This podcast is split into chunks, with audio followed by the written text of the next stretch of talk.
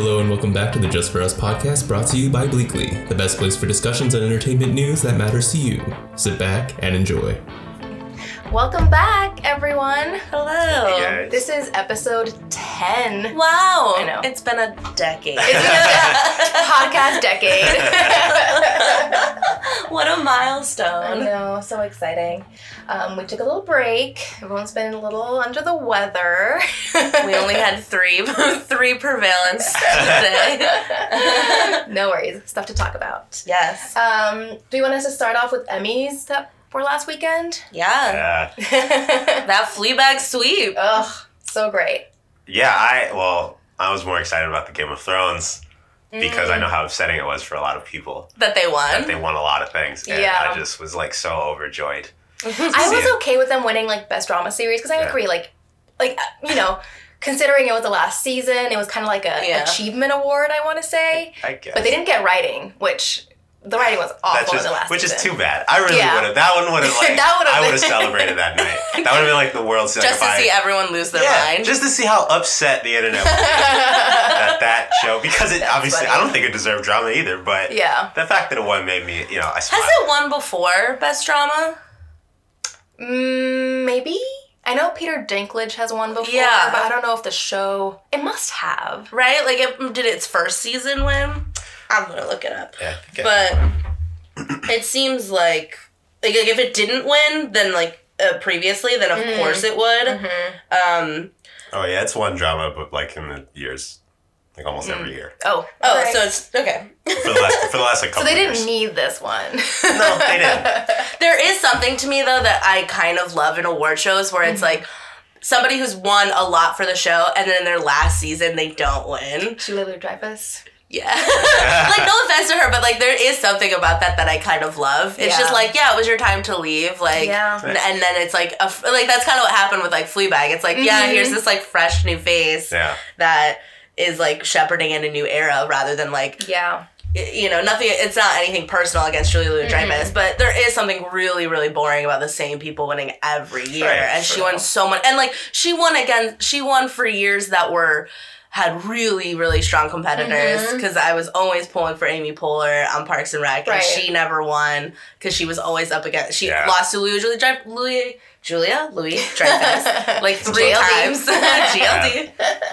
yeah. it's uh, it's it's definitely like I don't think if you won before that it's like you that you have to get one just because Yeah. it's your last season. So the fact that like Mhm. Fleabag got it, I like I haven't watched the show yet. It's on my Mhm. list, but I know Sorry. I know it's I, embarrassing. I'm trying not to be that person that's like you haven't. Well, be seen that- us, be that but- person. Well, I was Fleabag that, is I was that person a couple weeks ago. I, I just recently watched it Yeah. and binged it, so I was Uh-huh. late to the game. but I definitely get. I mean, she's amazing. The show is amazing, Mhm. and because she said it's not coming back. It's it's been two seasons, but. I was reading because Amazon Studio Boss are like, oh, it might come back. Like, we hope it's not done yet. Like, I don't want them to force another season just because it did well in the awards and it's going to be like a really shitty third season because Yeah. she doesn't want to write it anymore.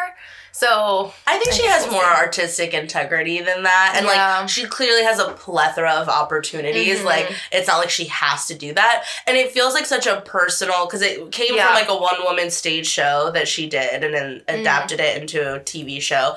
So I feel like she wouldn't bother doing another season unless she felt Yeah. very inspired to do that especially because like the first and second season are so different from each other Mhm. and have this like very strong like through line narrative. So it's like I think she would need that inkling. yeah. So I mean, and also I still think that she's incredible. So even if she did do it for money, I'm sure it would still I'm be sure great. be. Yeah. Because she did ink like an overall deal with Amazon. right. So Yeah. so I'm excited to what, what comes next from her as well. Everything she's done so far has been great. So fingers crossed. Just keep it going, Phoebe. that's that second season of Broadchurch. Oh yes. Oh, Is that So her as well? She wasn't. She was just like a like a small character in Mm-hmm. it, but very impactful. She plays like the um, defense lawyer or like Ah. one of the defense Mhm. lawyers. Uh, and she's so funny. She's a scene stealer in it. Like Yeah. you can tell just from that her like small bits in that that she is a star. yeah. Yeah, I mean, she was like one of the only two things I liked about Rogue One. So Yeah. you know, I kinda, L Major three. Oh, she's so good. that I was forgot really about Sassy. that. very funny. So other joyous wins, Bill Hader won Yes. for Barry. God, I love that. That like he was so incredible Yeah. this past season. Like I feel like he outdid himself. that season was just it was just wild. It's Mhm. a roller coaster because you. I mean, of course, like you're like rooting for him. You're like, yeah, he's trying to like turn his life around. But then he like goes in this building and just kills everyone. But you're all like, I was still like rooting for him. Yeah. It's Like, still- how he does that. it's still so funny to me to think about he, this like goofball guy being Barry. Yeah. Yeah. You know, like Yeah. Stefon is the same person as Yeah. Barry. Like the fact that he can, har- that's an actor. Yeah. You know what I mean? Like that's a versatile Mhm. person. And I feel like he just is so humble about it. And it's just Yeah. like, oh, no, no, I, I have no idea what you're talking about. Yeah. I'm awful. people it's funny you say that because i mean of course i remember he was on snl and you know he's been like the goofy guy in the past but i just completely kind of blocked that out of my mind because i'm just Mhm. thinking of him as in barry like Yeah. he's such a good actor i mean of course he was good in snl too but it's such a different person that we're seeing now He's become like this auteur. yeah basically, and it's- really Yeah.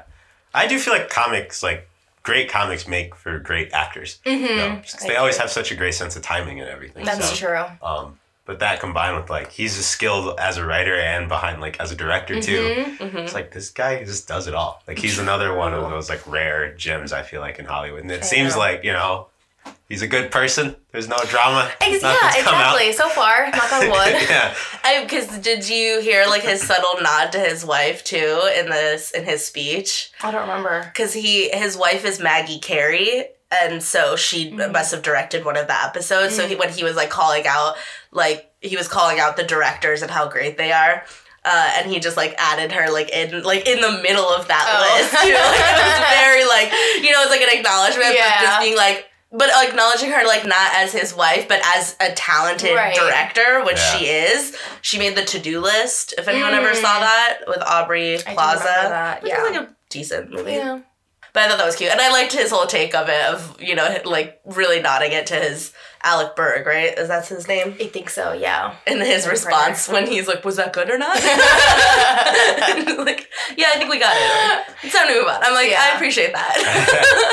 it was a good year, the Emmys. Michelle Williams' speech.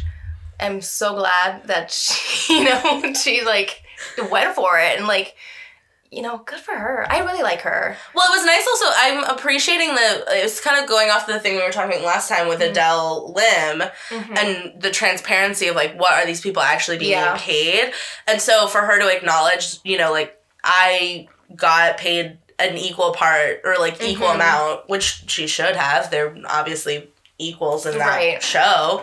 Um, so it's yeah, it's like nice to see that like progress Mhm. uh, or to acknowledge like this is what the results are when Yeah. you do that. And I think the way that she phrased it or how she said it too, because I think a lot of people, a lot of people who have issues with the whole, oh, they're already getting paid so much money and blah blah blah, just complaining about not being paid more. Because she she said, you know, if we ask for a certain amount of money to do our job, like to do what we do, like listen, and that's that's so true. It's like it's their craft, it's their work, it's their time. Like you can't like being undermined on that is no matter what you do for work. If it's like I feel like I'm you know worth this much, and then your boss says no, you're just worth half of that. Of course, it's going to be an issue. Yeah. No matter how much the money is. So I love the fact that she put that in there to you know to give perspective. Like this is what we need to do our job. Like this is it's not just for Yeah. greed. It's like what we are worth. And it's it's just like relative to the product and how much this product Mhm. makes and, and your contribution to it. Yeah. And I feel like when you're the face of a Mhm. project, you know, in the way that she is, it's like, well, yeah, then you deserve to get paid in accordance with Yeah. how much money this thing is bringing in that you're working on. So I really like her. I love her and Busy Phillips. I was friendship. just going to bring that up, like watching, like seeing Busy Phillips in the Uh-huh. audience, just like being an like as someone who is obsessed with my friend, like my friendships. Mhm. Like I, I just I love people It's- supporting each know. other. it makes me. I happy. also just learned that Jake Gyllenhaal is Michelle Williams. Um, and they had a daughter with Heath Ledger, or their or son, but their child's godfather, oh because Heath and Jake were very close. yeah, Brokeback Mountain. Yeah, Daddy Yeah, got Rolling yeah I was gonna say that'll get you familiar. That's that one. Love that movie. man. But yeah, otherwise, I mean, the show was fine. It was a weird broadcast. It was not fine. It was weird. it was weird. This whole like trend of no host. Uh-huh. It doesn't work. The weird TikTok product placement with Jen uh, Ken Jeong.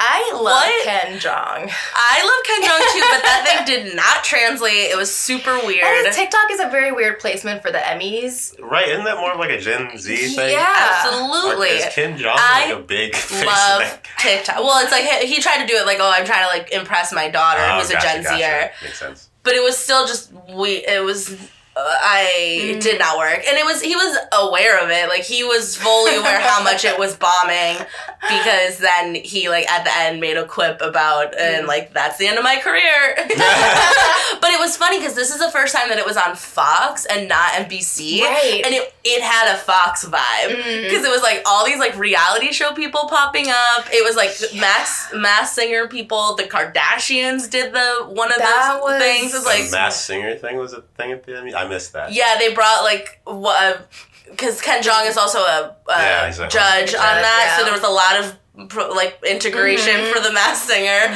Oh, um, God. which I get it's like a juggernaut like hit for them, but it was we'll still get just. to that later. but like it was, I'm not saying this is a judgy thing, but like especially the Emmys, like it- Yeah. that is like supposed to be one of like that's like the TV Oscars, right? Right. Like Golden Yeah. Globes, like that's where the fun kooky stuff happens, and it felt way lo- lower That's- brow. Mm. Which like it, I don't know. I mean, I feel like a snob saying that, Right. But But it- still, I mean, you it have to just consider it's you know these people are getting awarded for their work. It's like if you were at like an award show and all this like r- this super random like people in costumes like Ken Jeong doing some weird TikTok. You're just like, what the hell? Like, why is this such a cheap award show? Yeah. Like, Yeah. this is the It highest janky. honor that I can be getting for my work right now. Like, what the fuck? I mean, like we're especially in this era of like prestige TV, like where this is Mhm. like at this point, like these are the kind of things like these used to be like the sort of movies you would see, and now those kind of movies don't happen anymore. Yeah. It's all shifted to TV. Mm. You have all this incredible talent, and it's like.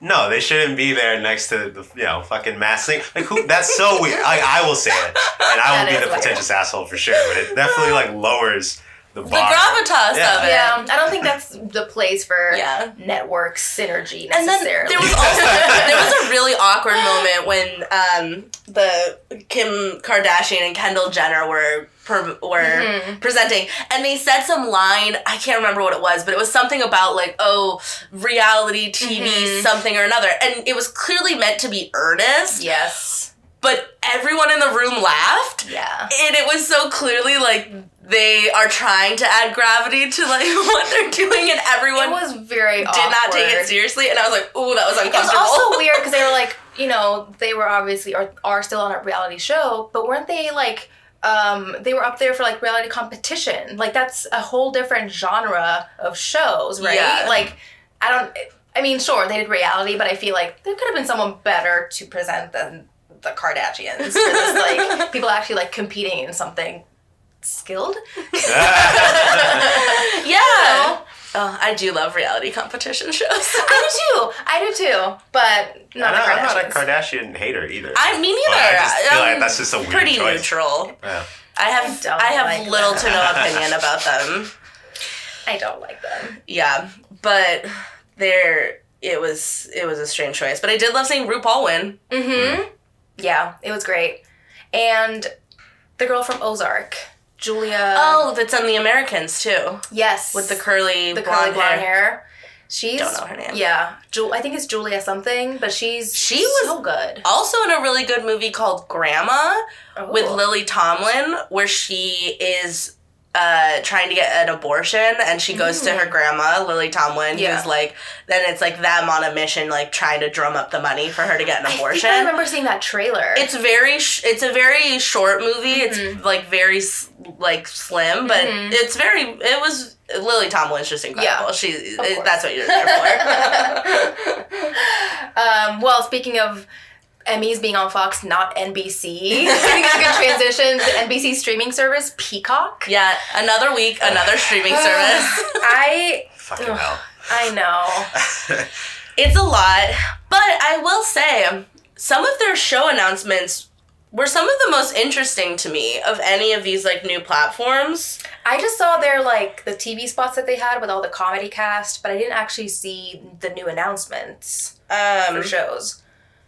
But it's, I mean, first of all, I hate the name Peacock for it. yeah, that's weird. Yeah. I mean, I get it. I get it. like, just, NBC Plus, just ride that wave like I everybody know, else. just plus it up. But like, honestly, that's a safe, that's a safe way to go. It'll work. It's fine. I I don't I don't know. I'm I'm on the fence about it. I think it's weird that they're all just doing that, but then at the same time, now this peacock thing is weird. I mean, I guess mission I- accomplished. Yeah. You know, they definitely are standing out now. But yeah. Yeah, And they're the only ones that are gonna have an ad supported free option, which Oh. is Mm. good. yeah. Um Okay, well, yeah.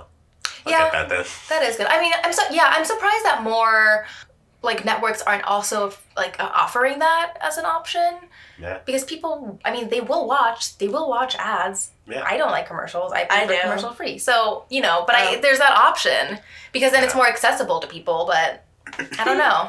Well, also because NBC, uh, uh, I've been getting tons of ads for the new talk show with Lilly Singh. oh yeah, but I was just googling the what the shows were so that I could remember what they are. um, and there's a headline of Lilly Singh mocks NBC's Peacock streaming service on NBC. So that's cool. Um, but they have ones that are gonna be. Uh, they have some comedy ones with uh, Mike Schur, mm, and I'm a big Mike Schur Yeah. fan. So that was um, it's gonna be him uh, co-created, and then Ed, Ed Helms or starring Ed Helms. Mhm. Um, and then there's gonna be a show with Rashida, Rashida Jones and Nice. Jada Pinkett Smith. Oh. Uh, apparently, Jada. they're gonna do a reboot of Saved by the Bell, Oh, which is funny. We don't really need oh, that. I did. You know what? I did read about that because I think they're gonna they're trying to get some of the cast back. I think Mario Oh. Lopez was gonna come back and he's gonna be like a teacher. And Zach Morris. I think the premise of the show is Zach Morris is now the mayor, and Mario Lopez's character, I forget his name, is like a teacher at the school. But now they're integrating the school somehow, and then it's supposed to be a very funny conundrum. I don't know. Oh, you know what else they're doing? They're gonna do um, Doctor Death, an original drama of Doctor Death starring Jamie Dornan and Alec Baldwin. which, if you're not familiar with Doctor Death, it's a incredible podcast Mhm. about this guy. It's a true crime story of this guy in Dallas who basically conned his way into being a surgeon and killed a bunch of people in surgery It's insane. it it's Whoa. listen to it it's Mhm. honestly was like truly really disturbing and hard to listen to Yeah. because it was also really medical and it was Yeah. like oh yeah and i don't like i don't love that stuff but it was so strange to see because it was the first time that it's ever been like something that a doctor did in an an OR or like Mhm. it while practicing medicine was like criminalized. Like there was it was really hard to like prosecute right. because it's so hard to prove like that he was unqualified and like knowingly unqualified. Yeah. Um and it was like really interesting to see how how this was at all possible. Mhm. Oh, I don't want to like ruin anything. Which is very scary because that reminds me, um, because there was a kid in Florida who I think he was 17, just put on a lab coat, like a white coat, and was pretending to be a doctor. Yes. And I'm like, the the number of like, how many stories have you heard of people like pretending to be doctors or nurses and just like killing people or like scamming them out of money and how easy it is? Yeah. Is very scary. It's I- one of those things. It's like movies do it all the time. Like people just put on coats Yeah. and walk through a hospital and it's fine, and you're like, that's just in the movies. And no, It's not. It's one of the things that is real. It's wild what you can get away with with confidence. Yeah, True. just a little unearned confidence takes you a long way. think there was also a guy who did that, but he wasn't like trying to cause harm. He just wanted to be a doctor. So he was actually like The 18 year old? No, this guy, this this seventeen year old, he was like scamming people out of money. Like he was taking. Yeah, but he also But- just, like was like I, I think he like probably I think in a different like life and Mhm. circumstances where like that felt attainable. Yeah. He like probably could have gone to on to be a doctor, but True. I don't know. I think he like there was a genuine like desire to be like respect. I don't know. The, the Probably. psychology of that would be very Yeah. interesting to investigate Yeah. further. But That's true. but like you're just you're 18 and you just oh he opened up a medical office. Wow. no one's gonna question. They're like, uh, okay, doctor. That was also in my girlfriend's hometown. oh, really? yeah. he rented out space in a medical facility and just was like running a medical facility. That's like mind blowing to me. I mean, it got shut down pretty quickly. Right. Yeah. But, But still, like So he was able to do it. Like he got he got people who were paying him. Yeah, like right. he got money out of it. You gotta respect the can do attitude in that. True. I did just listen to if any if there's any fans of My Favorite Murder, Mm. but they did a story on this woman who, in this is like in the ter- like 30s, I think, like Mhm. you know, or uh, early early 1900s. Um, was basically like a cult guru um, advocating for starvation or fasting. Oh. And it's really interesting because like that's something that's kind of coming back into Mhm. like the the diet culture zeitgeist is Mhm. fasting. Yeah. And this and she just she had you know 40 plus victims that she just starved to death. Wow. Yeah. And it was all like it was like they're all electing to do it. It's gonna cure like whatever's wrong with them, and that's why we should just end diet culture Agreed. because none of it is sound science. Oh, Agreed. Um, Can you punctuate more of your sentences? One of the other things that I'm excited about in the Peacock streaming service is um, they're gonna do a docu series of behind the scenes Saturday Night Live of who wrote that. So it'll be kind of exploring some of the writers that are like that that created some of the most like iconic characters. Oh, that's great. And as someone who is very interested in like the inside baseballness of that, I'm like all I'm all about really it. cool. That's cool. Which also reminds me, Hmm. I saw an advertisement for a show that's coming back that I am very excited about. Oh no. Ease. True Hollywood Stories. No, right? Is that what it's called? E true. Yeah. True Hollywood No, Stories. sorry. Yeah, yeah. Yes. Coming back? It's coming back. Oh my Oh God. my god. so good. That was a great, that was an absolutely fantastic little docu series. yes. That like Wow. I, I just I would binge it when it was like I just run episode after episode. So good. Oh my god. I that is was like a cultural moment for me. Yeah. And mm. when I was a yeah, like preteen Yeah. to teenager. Is it gonna would be on Peacock? Because NBC. No, it's gonna be on E. Yeah, right. I just thought I don't know why I got an, an ad for it NBC somewhere. does own E though. Don't Yes, they? It's they part do. of that NBC Universal. Yeah, they do. Mm. Mhm. Mm-mm. Yeah, maybe it will be under being on Peacock. Exciting. More. Oh my god, I'm so excited about it though. I loved those things growing up. Yeah. I remember watching the one about um, the drummer from Def Leppard when he lost his arm. Yeah. yeah. Oh, that was iconic. I wonder what stories they're gonna have. I also like am worried that it's gonna be people that I don't know at all because I feel like it might be. it's like, I know Kim Kardashian does one. of course. Yeah. But it's still funny to me because I was like watching that as a kid and it was for people that I didn't grow up knowing. Right. So it was more like it was a history lesson almost. Mm, it was like true. these 80s like hair metal people Yeah. and nobody I knew. So it was like the same thing that again made me obsessed with pop culture was like all those like you know, 100 most pop, like pop culture moments. Yeah. And I love the 90s and I love the 80s. Like I cons- I devoured those shows. Right. So I'm so interested to see what it's going to look like with people Mhm. that I ha- like have now seen or Right. like as an adult know them, Yeah. not as a kid. That's true. So I'm sure I'm gonna look at it with That's a much exciting. more critical eye. But I'm pumped about it. Yeah. yeah. Um, other exciting news, more recent news was the Super Bowl halftime show with Ooh. J Lo Oh, and yeah. Shakira. That's gonna be a good show, man. That's Oh gonna be God. incredible. Yeah. I we ha- have we not we haven't talked about Hustlers since, since I no, we've we seen have it. not. Who? Because we took last week We off. took a week off. Hustlers was incredible. Yes. So good. Have you seen it yet? Not yet. no. Mm. I the ear thing I haven't been able. you, you couldn't. Yeah. oh my goodness. The music was so Mhm. good. Oh, I can't like ruin anything for you, but Yeah, it's it's that's not high on my list. yeah. Yeah. It's but there's really good. There's really good surprises in there. Honestly, the music. I mean, the movie was was great, but the music just like elevated everything because it was like Yes. 2007, 2008 bops, Yeah. and like songs that you forgot about. And you're like, oh my god, like Mhm. early like Rihanna, like Mhm. Usher. Oh my gosh, it was great. so good. And there's like this the there's a moment where J Lo gets really dark, and I lived for it. I like honestly, I kind of want to watch the movie again because I feel like I was Yeah. just like so hypnotized by J Lo because Yeah. she's just co- like she's so beautiful. Like she looks amazing the whole time. Imagine Mhm. on screen, I'm just like staring at her. And I'm like, how can someone look like that? Like, how is that a real person? So I want to go back and watch it again and not just Yeah. focus on her. It's gonna be hard, but it was very hard to focus with J Lo when she was in the scene because she, ugh, I just couldn't look away. I also like genuinely am impressed with like the time that went into like her learning pole Mhm. dancing because that's Oh, yeah. not easy. Mhm. And like that's the kind of thing that is Oscar worthy. The things that you train months and months to build up for. Yeah.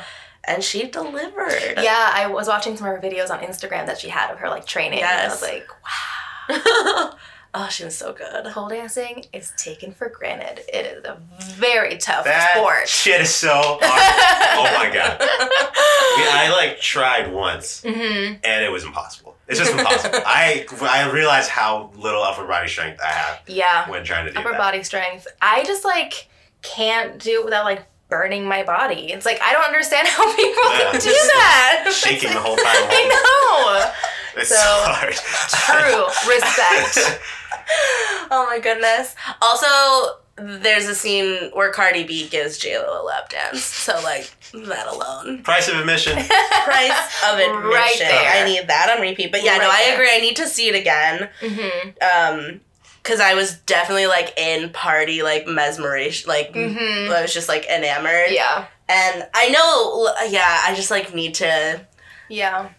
I will say, I was surprised. Like, I feel like the marketing that I saw for it, like, I didn't realize Constance Wu was the lead because I feel Mhm. like her role, like, advertising wasn't really pushing her as much. And, like, all the press has been about J-Lo. Like, they haven't been mentioning Constance Wu. So, like, I, not- I knew she was, surprised. you know, I know. I was like, I didn't, I knew she was a big part. I didn't know it was actually, like, the story's about her, Mhm. which surprised me because of, you know, based on what I've been told by the by the movie in the studio like she was just you know in the movie I knew that it, she would play a bigger part because I watched the 2020 special about the Mm. real people it's based on. Because Oh. it, it's based on the New York Times article. Yeah. And she's the one who did the interview. Yeah. Because she's the one who's talking, talking, talking. uh-huh And the woman that JLo's based on, I don't think has ever talked to press. she has not um although on instagram she was very excited about j-lo playing her and posting pictures but now she wants to sue the movie Yeah. and i was like all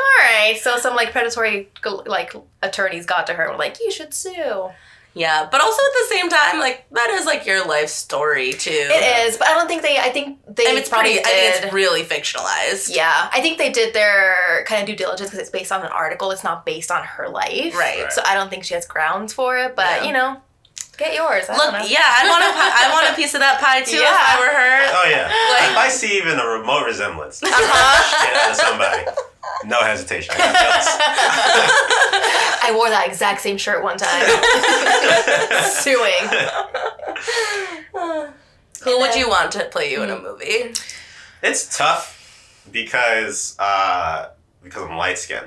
So my Mm. options, they're not a lot Mhm. of like light skinned black guys. So I've, I've debated this a lot and it changes frequently over Yeah. the years. But I, I don't know. At this point, I've, I Michael feel like Ealy. Someone told me that I look like Mm. Michael Ealy, and I'm like, Or you're Ealy, being Ealy. real fucking generous right now. That's a huge compliment. If you got some blue contacts. yeah, I guess like gain like 20 pounds of muscle. I look Yeah. But I can see it. a lot of people say I look like what's his name, uh, Justice. Um, Oh yeah, Justice. Yeah, I don't know his last name. Smith. from, I'm gonna say Smith. Um, Pokemon movie, the Okay. lead, and then he was also in he was in Jurassic yes, World, World? Okay. and he was on that show, The Get Down. yes. On Okay. He was the lead on that. I can vaguely. I've what got- about like uh, Jaden Smith?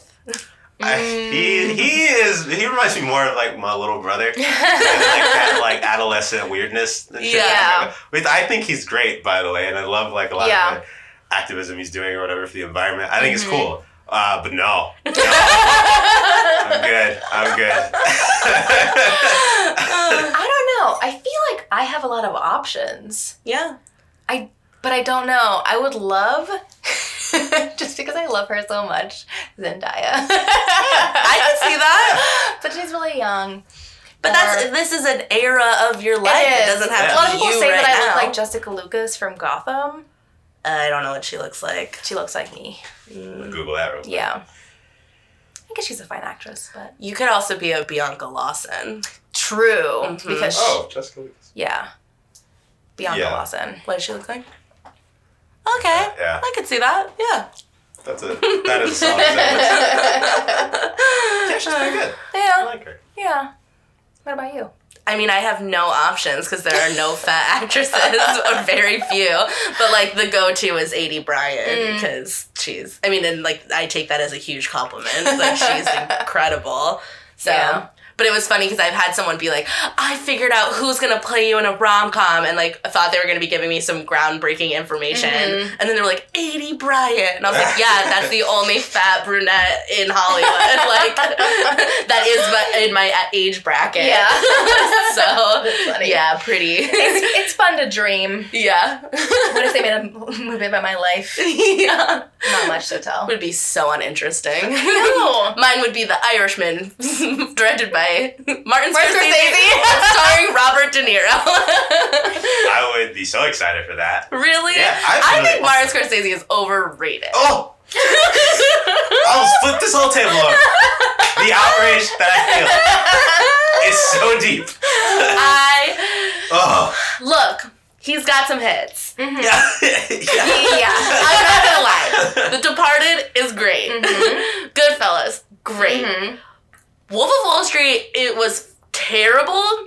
It was morally irresponsible to make. Mm. It was made from the perspective, it made him a hero. It did not at all, like, it, glorified all of that behavior. And I'm not mm-hmm. just saying that from, like, a prudy, like, there was a lot of sex and drugs and nudity and whatever. Mhm. It was purely, like, literally, they made the FBI agent look mm. like a chump and like and there was no rep and and then that's the thing in real life the guy had no real consequences and he Yeah. stole a lot of money from a lot of people and like you know You know what that reminds me of? Also Leonardo DiCaprio. Mhm. Catch Me If You Can.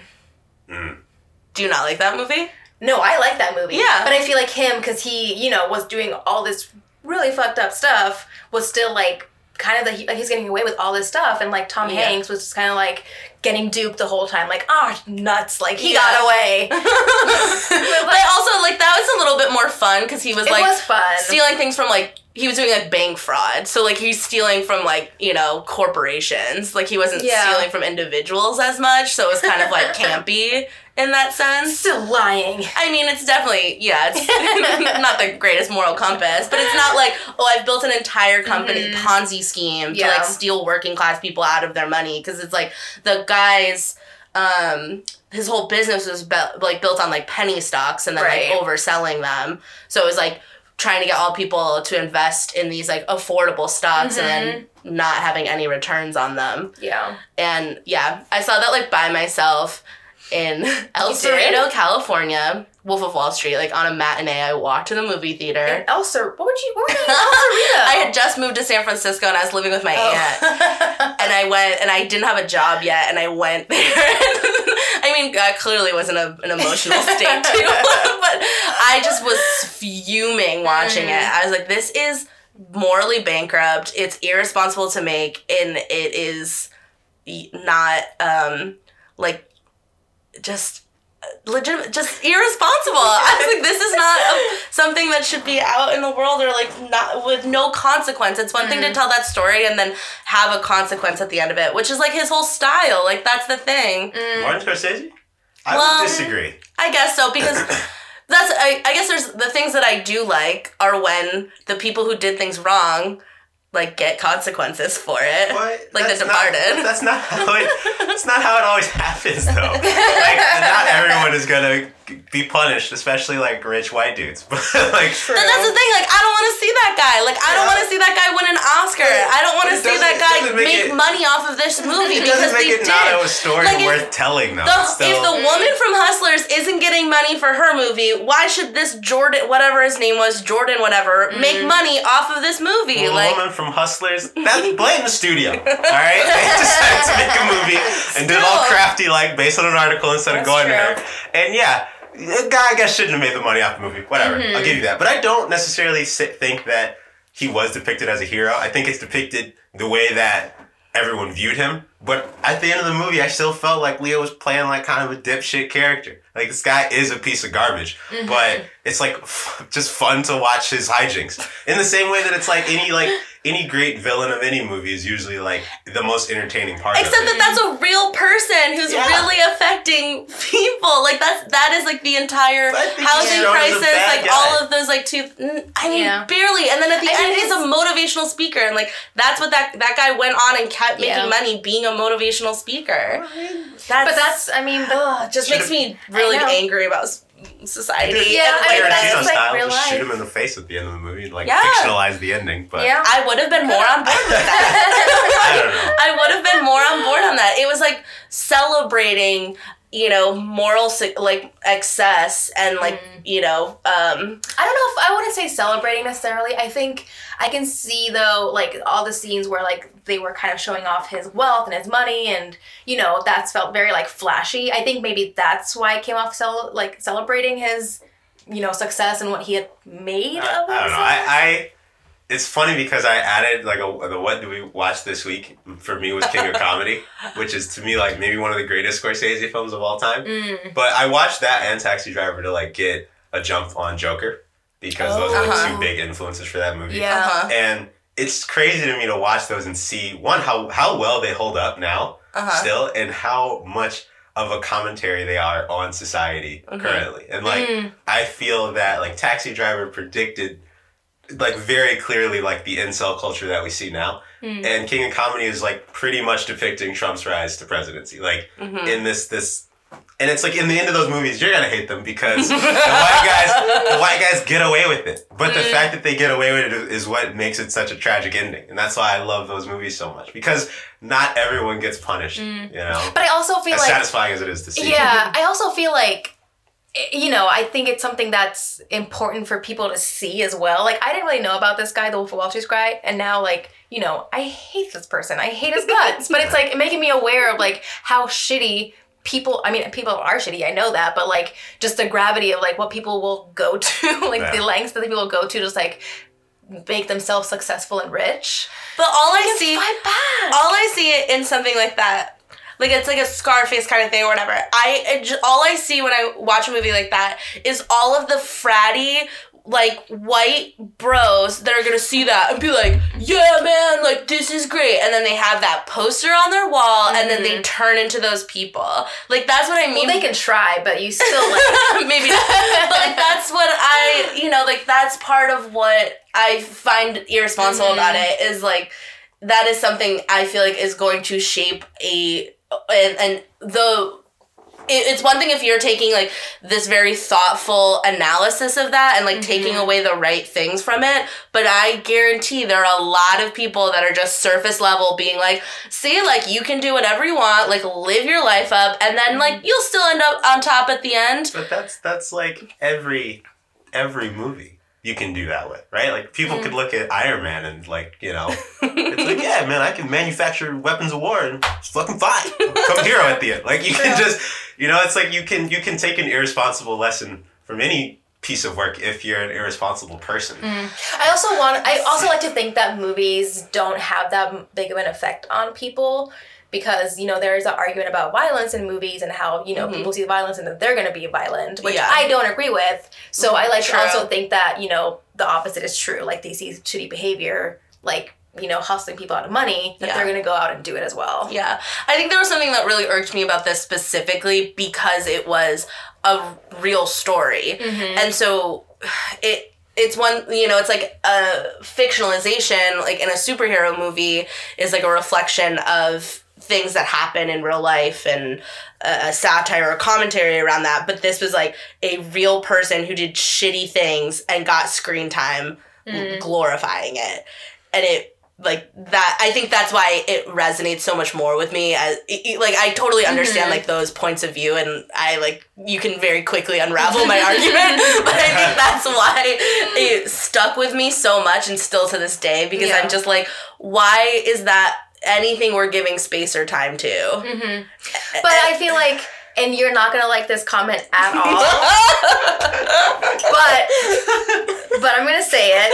But I feel like I feel like there are some th- like par- not, I don't want to say parallels very loosely, but like you can come like with hustlers because they were real people. They Yeah. were like you know taking money from people, and you know I mean they they paid for it, but I mean not that much. Like they went to jail for a little bit maybe. She had she was on parole, but like it wasn't really that bad of a consequence, and they were stealing from like regular people. I, I see the point here, but I very I can very quickly I can very much yeah because it's on mm-hmm. such a lesser degree and it's also like from these women that really did not have any other options. Uh, you know, I guess like yes. Everyone has options of what they do, but like that to me is so much more relatable. Of like the truly like the hustle of Yeah. do like using what you have to your advantage and like you know to get to survival and that is not the case in wolf of wall street at all yeah, I think it's just when the when the face of all of the like shitty stuff that's happening is just like a well-off white guy. It's harder to be like, well, you know, right exactly like it's harder to look to look past all that. And I and I do get that. I mean, Wolf of Wall Street is not by any stretch my favorite film from Scorsese, and I think it's like his pro- probably I'd say like most indulgent film. Of, It's just very fucking long of just people being that's true it's so it was sex. so long Um, Ay, ay, ay. But I think that I don't. I wouldn't. I can't. I can't discredit his entire filmography because of one movie that's like not my favorite. But he's contributed so much more, and I feel like The Irishman is is you know is yet another notch on that belt, man. I I'm, I'm hearing I mean, great they're things. saying it's his best movie so far. yeah it's getting good So- reviews I don't know. so I just like I, I it, to me it's like again it's like that era. I, I appreciate the things that he did, but like that whole like seventies auteur Mm. style does is not for me. I'm mm-hmm. ready to see it phased out. I Ugh. there's just more. This might be it for Exciting him. I don't know. voices. But I mean, I'm excited. I've watched the trailer and it like it looks good. Yeah. But I I just like the idea of De Niro, Pacino, and Joe Pesci. yeah, like, in it's, a movie it's together. fun to like have that all be together, but I'm just like it doesn't excite me in any way, shape, or form. No, I'm not rushing to the theaters to see it, but like I do want to see. Well, it will be on Netflix. Yeah. so. I will be in the theaters to see that one, just because I just I love those kind of movies. Yeah. So like, I, and I, I get why it's not for everyone. yeah, Yeah. absolutely. that's a thing. but I, it's just like it that was a sort of movie that i grew up watching Mm-hmm. you know i didn't even really watch a lot of kids shows like i mostly watched those kind of films with my Mm-hmm. parents and so that's like just burned into like my dna and Yeah. so seeing that like kind of older style of filmmaking Mm-hmm. to- and especially on the big screen is such a rare opportunity now and it's just True. i'm gonna be in there for like three and a half hours it's a long fucking movie I'm gonna get my full. Like I'll probably come out of it and be like, you know, you were right. Like seven years is dead. But I, I, it's just the chance to like to see that and to see like what you know will probably be like his defining film. Yeah. I, I can't miss that. But I okay, this is. I yes, I hear all of that, but I, there was something I was meaning to bring up, and it's from like two points ago. but I also am not a huge Leonardo DiCaprio fan. Ah, man, I respect. so hurt. I respect that he's a good actor, but I I don't. I I he irks me. like as a person or as like I think what as he a does. Person, and mm-hmm. I think I I don't love him as a person, but I respect him as an actor because I think he is a very good actor. And I do like. yeah, like the craft of his acting, I Mhm. get, but I just there's something that's always. It's just I, I feel like we talked about this a while back, but it's just like a weird gut feeling I get. I mean, just like a bit of a creep, like yeah. in real life. yeah, and I don't think um he hasn't worked with a female director in like 20 years. Mm. Like he, uh, I just feel like he probably has a lot of like self-importance and that's probably how he's able to access all of that you know good Mm-hmm. acting but his choices are always Yeah. um like the choices of what he's in i'm always like, I feel like, like- this is demo- demonstrative of the type of person you are Yeah, and the fact that you only date 22 year old models true. Well, you, okay. Look, I'm not trying to art separate the art from the person. I'm not. I don't. I don't. I'm not saying that, and I also don't agree with that. Either that that statement. I don't think that's like a necessary. Like you shouldn't separate it. If someone's a piece of shit, but you still like their music or their movies, like you need to reconcile that with yourself, Mm. and that's okay. It's okay to be like, yes, I like the things this person made, but I also recognize that they're not the best person. Yeah. Right. Like that's. You can do that and move on with your life. It doesn't make you a bad person. But when you when you try to separate, I just I feel like you're just choosing ignorance, and I don't love that. Um, Mhm. So they're they're As someone who went on a Chick Fil A rant earlier this week, I relate to that. Yeah, right? It's like, ah, this isn't the best company, but those sandwiches are bomb. they're not. They're over. They're, They're not that good. You guys are crazy. they're not good, It's not that good. and they are very actively oppressing gay rights. no, but it's just, they're so. Go to Popeyes. They have a Popeyes has sandwich now. That, I, they didn't have it when I went. They said they were sold out, and also the line was so long. also, Popeyes open People on want Sunday. their chicken Chick-fil-A without. That's true. bigotry. Bigotry. With Chicken a side of without- bigotry. I don't even eat chicken, but you know what? I will make you a chicken sandwich, and I bet it will be similar to Chick Fil A's quality. Probably better. Chick Fil A's is not All right, that all right. Those are those are strong words. So That's off topic, into that. not entertainment related, but I just like hate Chick Fil A, and I No, no. hate how much people are just willing to completely ignore. Mhm. It's uh, and ever, capitalism is corrupt. We're all fucked. But like Yeah. when you have such a clear like evidence, it's like the same thing with like the Equinox um, Mm. shit. It's in Soul Cycle. It's like when you've been given like that very clear delineation of like this is a company with values that are like are bigotry and like awful and oppressive, and you're like, mm, but like a sandwich I could get somewhere else or eat somewhere else. I don't know.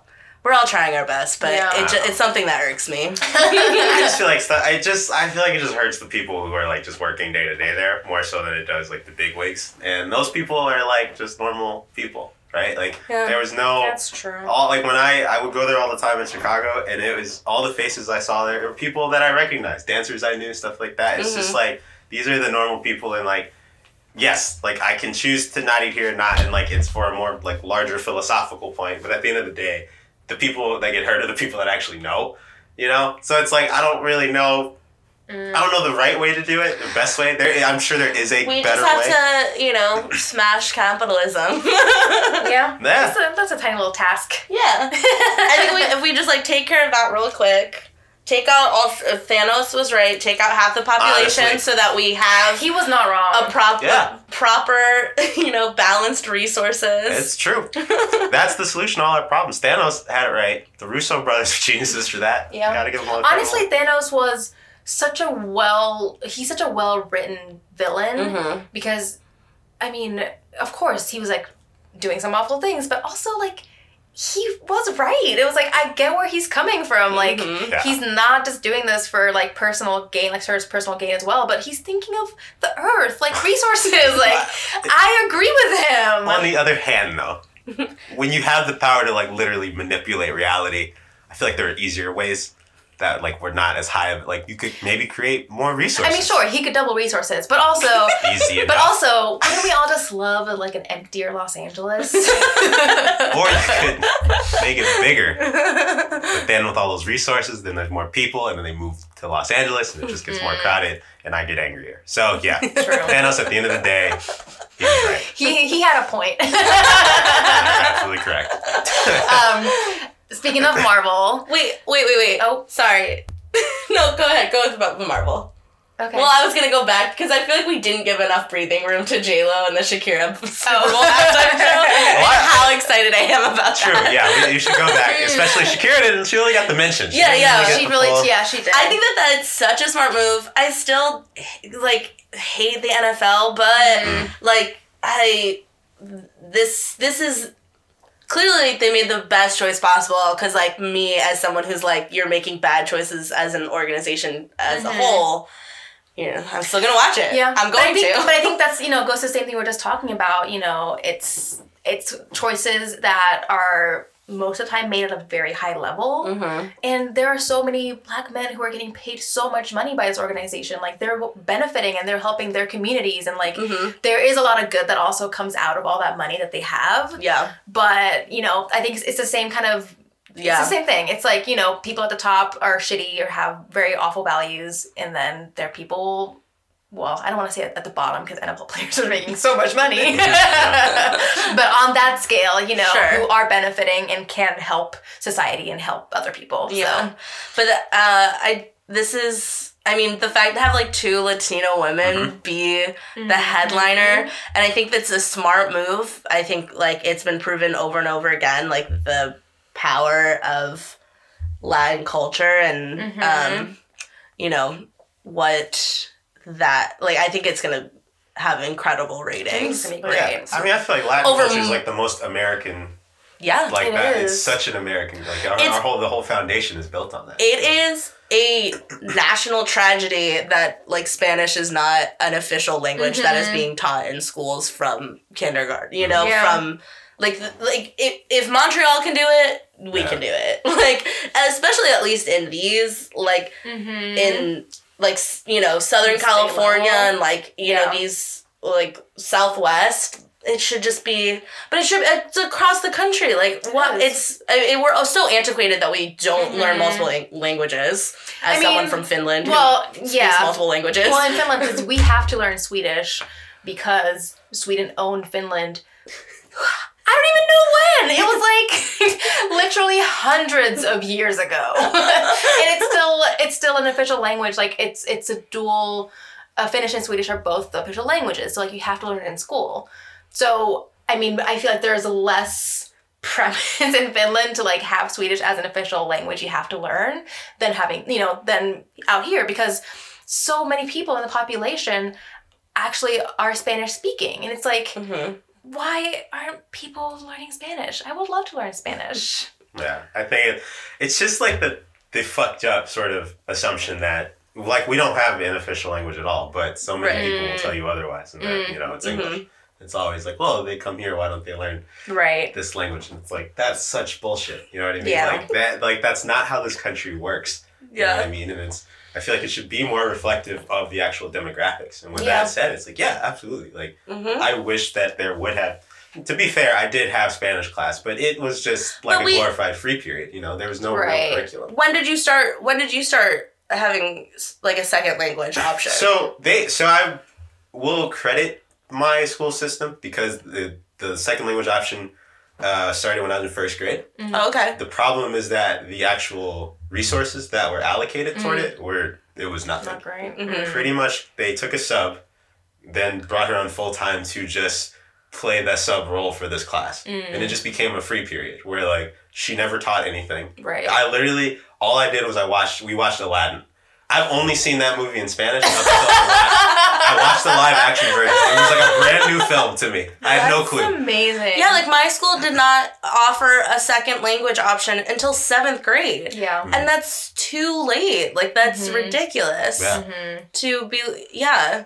And even then it was like it was French or Spanish Right. or, or Latin, which like only the nerds took Latin. Yeah, I went to I went to middle school where we had a, a Latin like we had different so class like we had ABC. Mhm. Um, uh, the A class, A group, they were the Latin class, so they had to take. Well, it was by choice. Half their curriculum was in Latin. oh my Yeah. god. Yes. And then we had B class, and that was like the math, the math grade. So those people elected to just like do more math than others. And then I was in the C class, which was like the bilingual, like the English class. So kind of like Latin, but we just did English for like half our curriculum.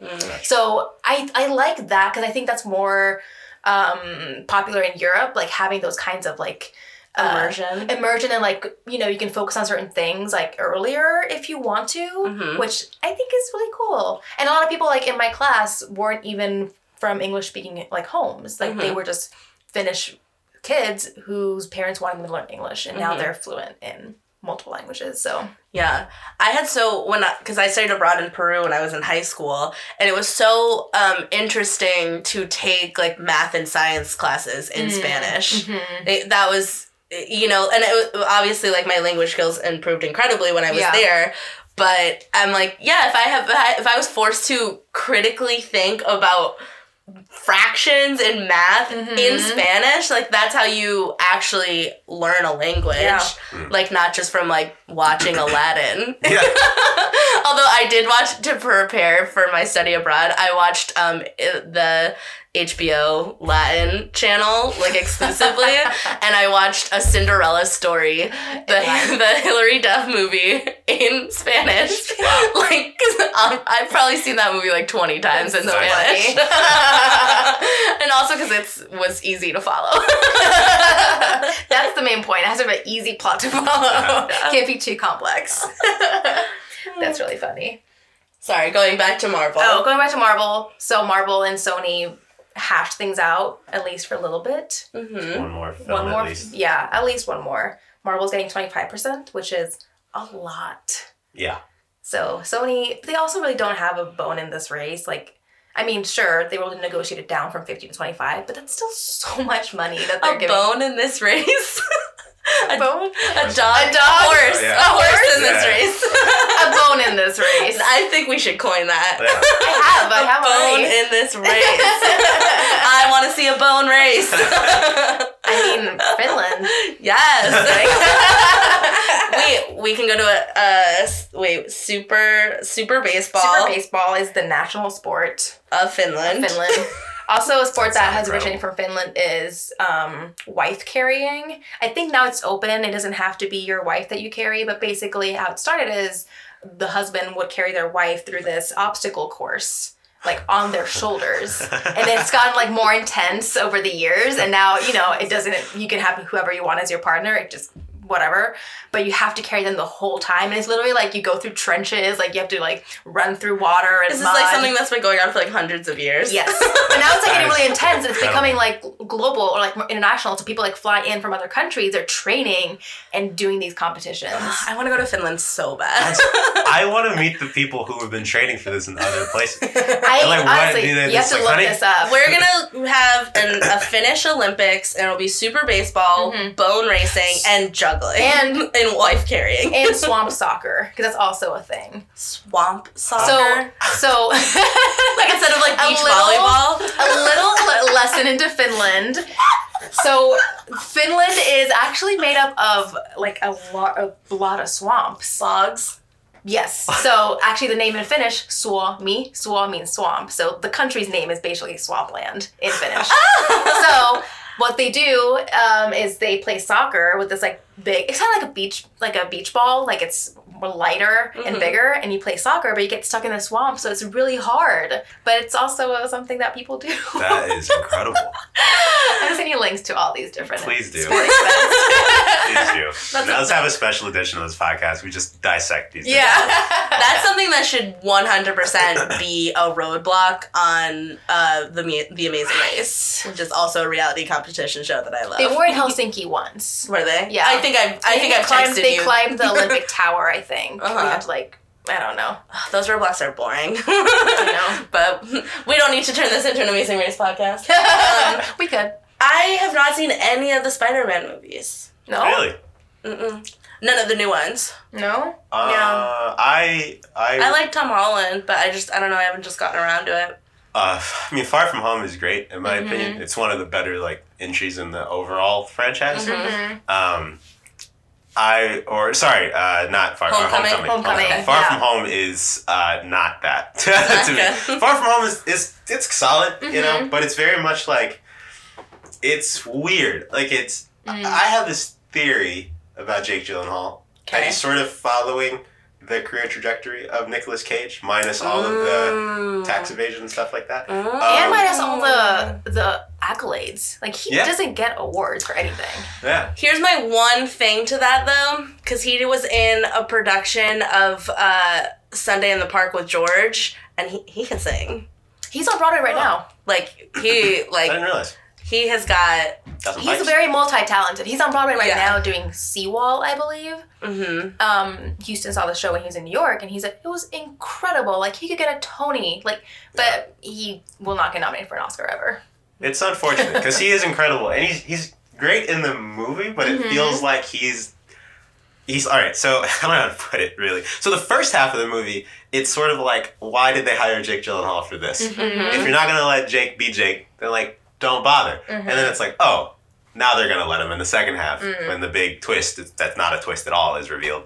And it's like, yeah, okay, Jake Gyllenhaal's now he's doing his overacting thing, but it sort of felt like he's just like in a different movie Yeah. kind of yeah, like it it, didn't was weird. it was great but it didn't really fit with the overall film and i just felt like they took like a really cool concept that sony had already established Mm-hmm. with into the spider-verse but then like then kind of ditched that concept for like a cheap twist that Mhm. reminded me of like iron man Mm. 3 all over again hmm and it was like I it's just kind of like you know it just was a just was it was fine it was like an enjoyable movie the Mhm. performances are great but it wasn't like my favorite yeah, um it was good, but yeah, I agree. Homecoming was Homecoming was great. Homecoming was awesome. Michael Keaton was like incredible in that. Everyone was. It was just a Mhm. really well done movie, and I appreciate the little kind of references to like John Hughes films and stuff that they had in there. It was cool. It was Mm. like a very Yeah, so I'm excited to see what the third one is. Yeah. really know. I mean, Kevin Feige is actually producing this one. Do you think it'll be like connected into the larger MCU because of that, more so than Ew. just like you Mhm. know So- Iron Man connection? So that's the thing about the announcement they made. Not only is it like it will, it's part of the MCU, Mm-hmm. But I guess this new deal now, like Sony, probably f- in order for Disney to get that extra money, they're like, all right, well, you have to at least let our other films be like acknowledged Mhm. or able to acknowledge these events. So I think that now Sony's able to tie in Venom, Morbius, Mm. whatever other shit they're working on. Yeah. And they can now take those properties and like integrate them. Not like necessarily, I don't know if Tom Hardy's going to show up hmm in an. MCU film, Yeah. but at least they can make references and like be Yeah, which is you know more than like the Netflix series got. So true. And it'll be interesting because Far From Home did like it was obviously like it was after Mhm. Endgame, so they were very clearly like integrated in that in that universe. hmm But I mean, because now it's kind of it's over. Like this era of the Avengers and like that part, phase of Marvel is over. hmm So I don't really know what is to come next. Like, what is he gonna be referenced? I mean, he, you know, I don't know. I think it's a good thing though, ultimately, Yeah. because it's like now they can make a Spider-Man film that's not so like beholden to this pre-established lore in the MCU. Mm-hmm. Yeah. They can just hopefully just like focus more on Peter Parker as a character and not Peter Parker as he relates to Tony Stark. Yeah, Um, Agree. Because I, I felt like that, like, to me, I always, it's cool. It's a cool way to integrate them. And I like the whole, like, paternal thing they got going on. But I didn't love the fact that, like, Peter's not, like, Peter is a great character on his own. Like, Yeah. And he Mhm. always has been. He Mhm. does not need the Avengers or, like, he was one of the biggest Marvel properties of all time prior to the MCU launching. right. So it's just, like, let that character shine and, like, let him be the star of his own movie yeah, hmm instead of, like, making it about he's good because of his connection to Tony mm. hmm and like being in that and like now he's finally like that's that he's out of that shadow those that series of films is over so i'm hopeful that spider-man 3 will allow him to just like be fully yeah. fully spider-man But I mean, it seems like Happy's still gonna be in, involved. oh probably yeah So Who?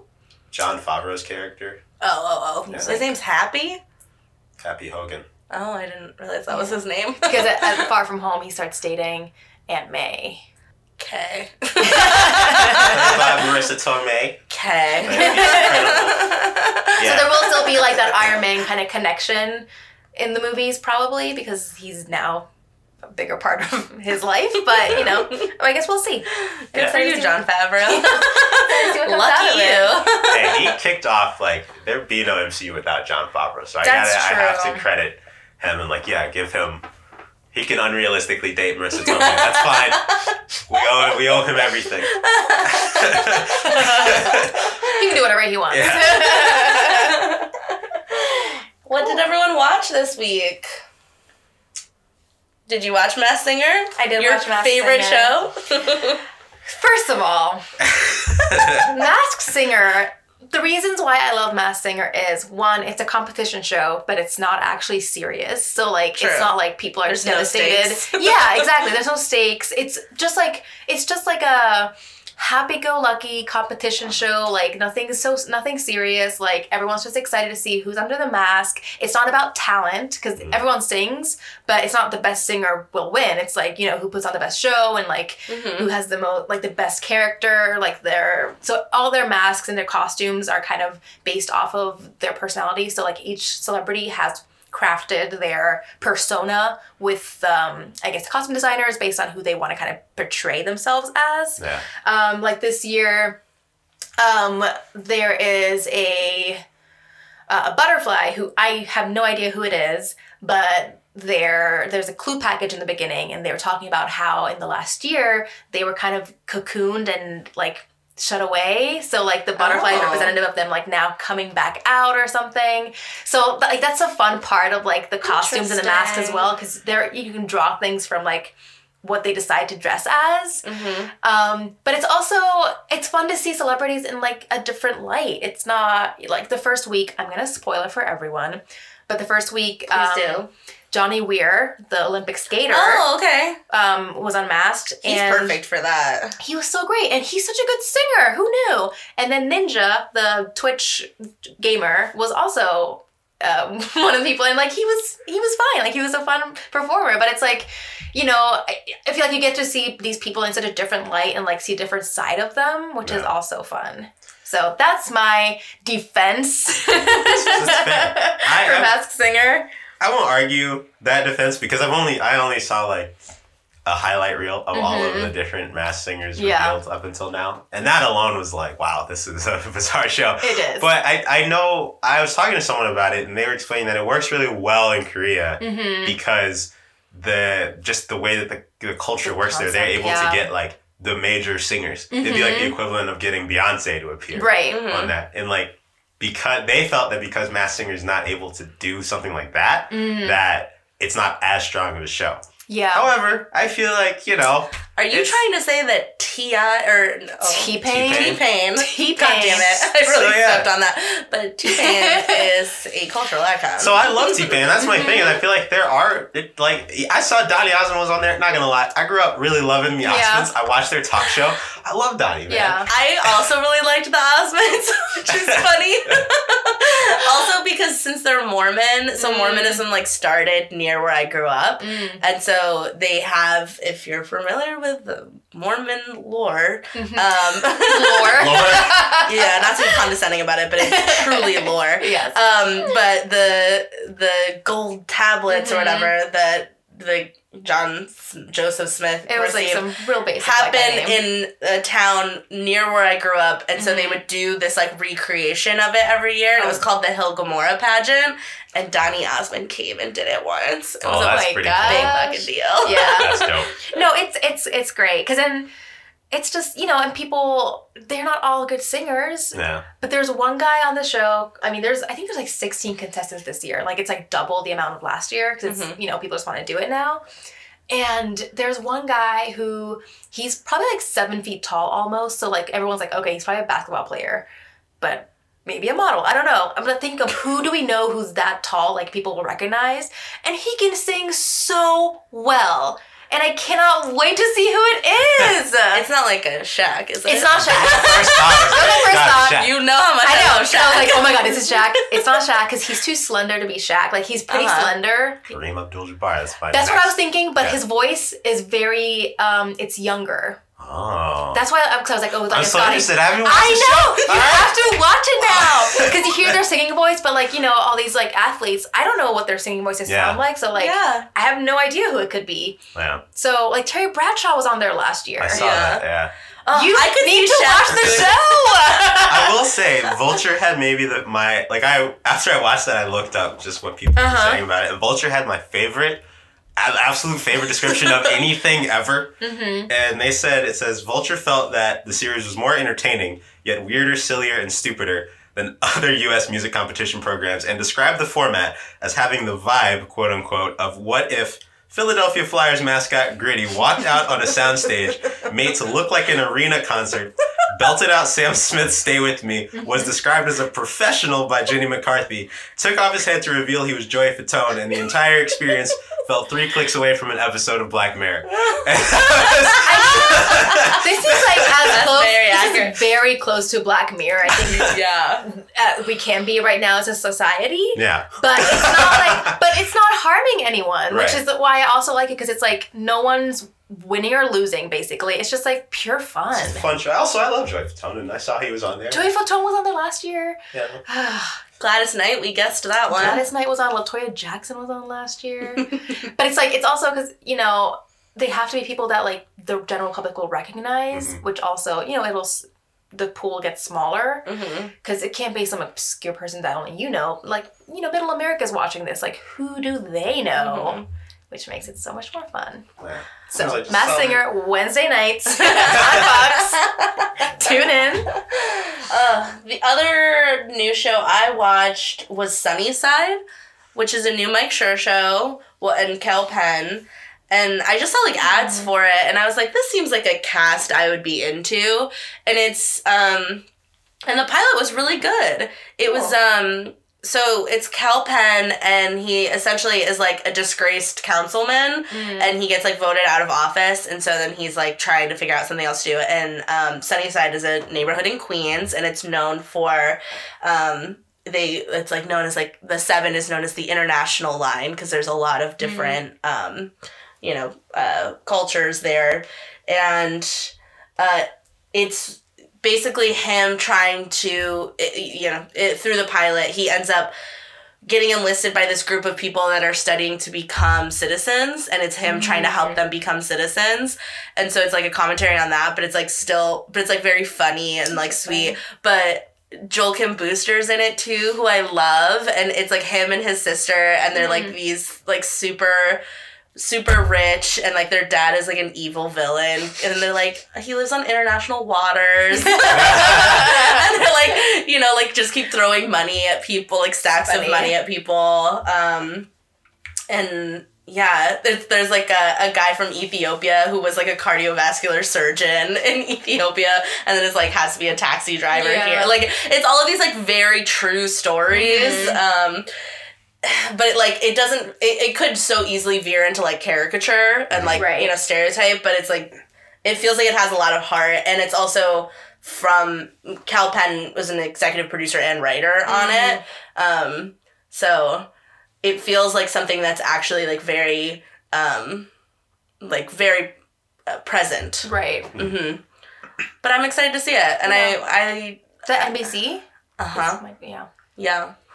It just looks like something that's gonna like taking you know serious commentary, but like making it very Mhm. silly and fun, Mhm. which is I'll, I'll, I'm all about it. Yeah. that's like Parks and Rec is one of my favorite Yeah. shows of all time because of that, and I and I really do trust like Mike Schur. Yeah. Um, if it- he also does a good place, and you know, Just overall solid work. yeah, I don't think there's anyone else. I mean, so far, who's just had such a good career with like hit after hit after hit. hmm yeah. He went from The Office to Parks and Rec, Good Place, and now Mm-hmm. the sunny side, which feels really promising. I feel like he just puts his name on things and like from an early like if you think about Parks and Rec, like okay, the office, like even so, it- they're not perfect. Mm-hmm. Like definitely problematic and like s- symptoms of like the eras that they were made, Mhm. but they still like had a commitment to like to diversity that I feel like a lot of other shows like didn't have in like early stages True. and like I don't think they always handled it in the best way, but it was like adding more perspectives into a Mhm. room than I think a lot of shows from the early 2000s did or like Yeah. earlier on. And it's like, you know, not there's nothing that we're gonna be able to look back on that we're ever gonna be like this was perfect. Yeah. But like you said, there's like this earnest effort to to try to be Mhm. better. And I feel like with each show he Mhm. evolves more and more. Absolutely. And it gets better and better, you know. Mhm. So and, it, and I feel like they all have this similarity of like starting off in this way that's like kind of feels very generic, and that's just like the setup before it takes you on this like wild ride. Yeah. And so that's that's exciting. I'm sure it'll be a good one. Yeah, it was funny because I started watching it last night. Yeah. And Vanessa did not realize that it was like a new show and a pilot. So then she was like, "Okay, like what? Let's watch the next ep." I was like, "Oh no, it, that was just the pilot. Like it just premiered this week." And she's like, "Oh, okay, we're gonna be able to watch That's it." so I I can relate to that feeling. I feel like as a serial binger, yes, that's the worst feeling when there's no more to watch. Yeah, because I also watched the season premiere of The Good Place too. Mm, I haven't Uh, watched that yet. because it's the final season, Yeah. which I think is I respect so much that that's what they're doing with it because it really Mhm. is like a finite story. Mhm. it is Like you can't like it already kind of veered into like we're dragging this out kind of Mhm, feeling. mhm. So I appreciate that they're like recognizing this has an end point. Yeah. Yeah. Even though I feel like it's successful. Yeah. It is, right? It is. No, it is. It not, is. not just in my head. I think that is yeah, that is important because I feel like I mean, there's so many shows, especially comedies, that like won't mm-hmm. do that. Like they'll just keep going and going and mm-hmm. going just because like it's funny and like they have good writers, but you're just like it just feels like a cycle that you're going in. It's like I've seen this already. Like I'm watching Yeah. the same show. Like sure, I do I do that all the time, but Yeah. you know, I think it's recognizing when like it's time for a show to end.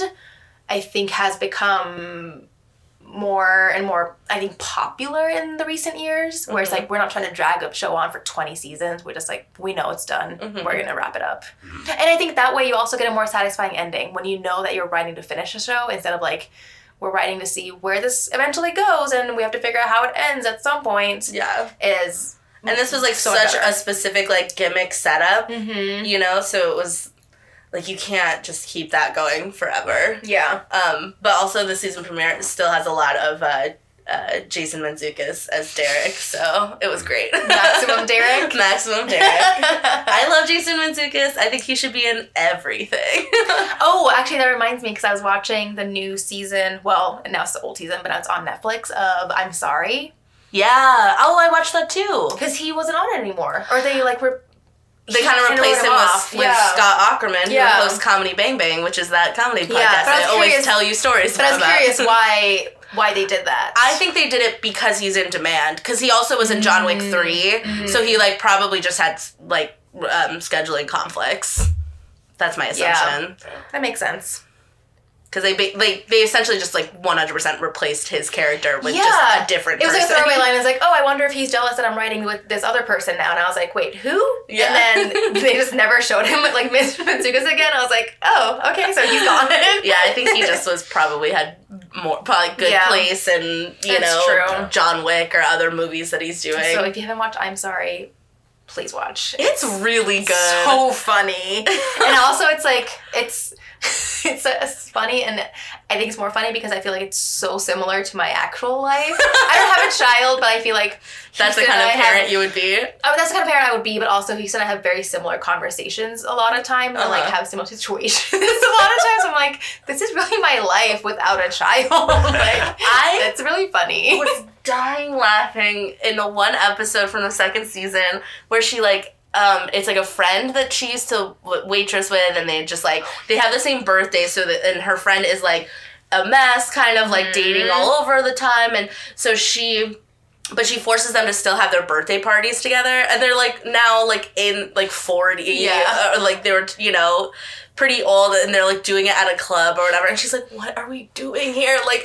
and i was like this is so relatable. And then she is like drinking and she's like somebody offers her a vape pen and she's like all right sure i'll do that. And she gets too crossfaded and goes into the bathroom like two hits. She gets like too crossfaded goes in the bathroom and like falls asleep on the toilet and falls face forward hit her Out of the stall. out of the stall like hits she gets a black eye but she's just in the bathroom with her pants at her ankle She's wearing a romper, I think, so she like Yes. has to take it completely off. So she was just like completely naked on the floor. she just has to like and there's other women around her and she just has to like slowly.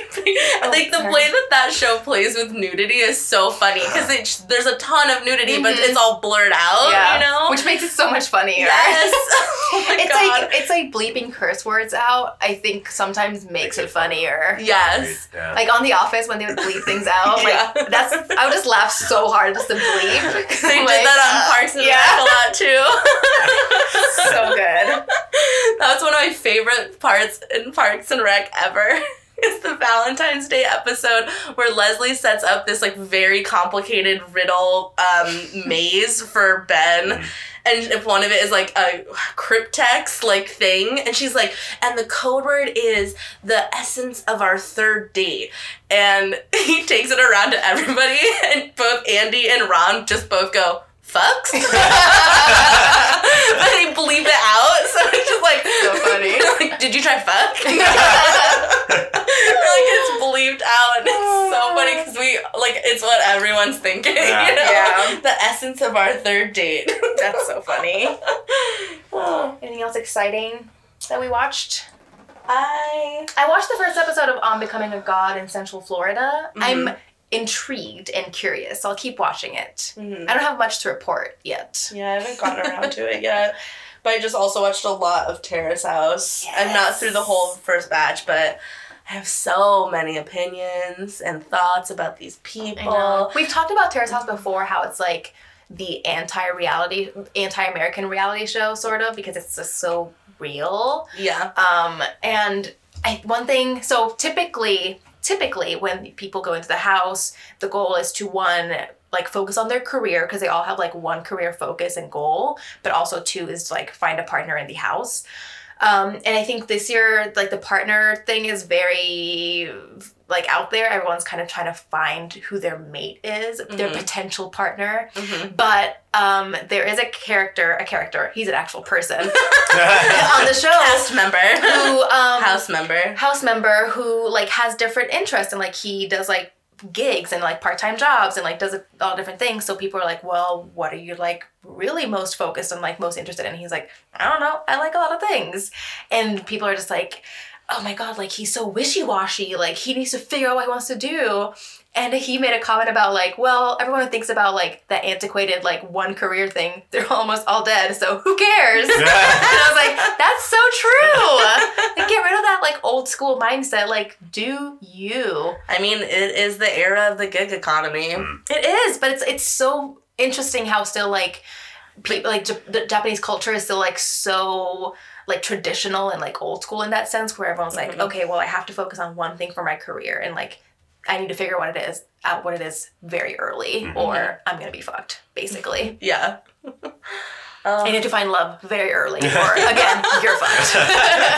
but I feel this season is so good already though. Mhm. Like normally it takes like a minute for things to kind of like heat up and Mhm. like things to happen and it's the first batch of 12 episodes and there's already been the biggest fight, uh, biggest conflict I've ever seen in a Ooh. terrace house ever. And like normally the conflicts are like you ate my meat and it made me sad, which was like Yes. very But this was like like verbal altercation, like bam, bam, bam, just like going after each other. Mhm. But also, ugh, I wish I spoke Japanese because I really just like it, it- things definitely get lost they in got the they get lost subtitles and like I don't.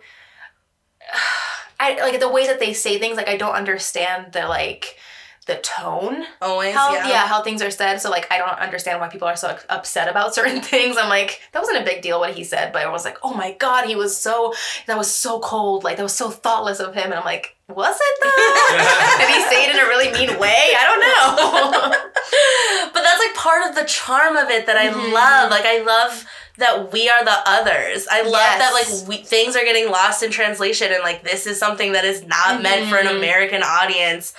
But like the fact that it's so successful and like resonates with all of us is Mhm. like oh I just I live for that. It's like yeah, I want to I want to be the one who doesn't quite get it. That it's True. like this wasn't made for me and I'm not 100% meant to understand or like won't pick up on all of those nuances. yeah And that's fine because you know what?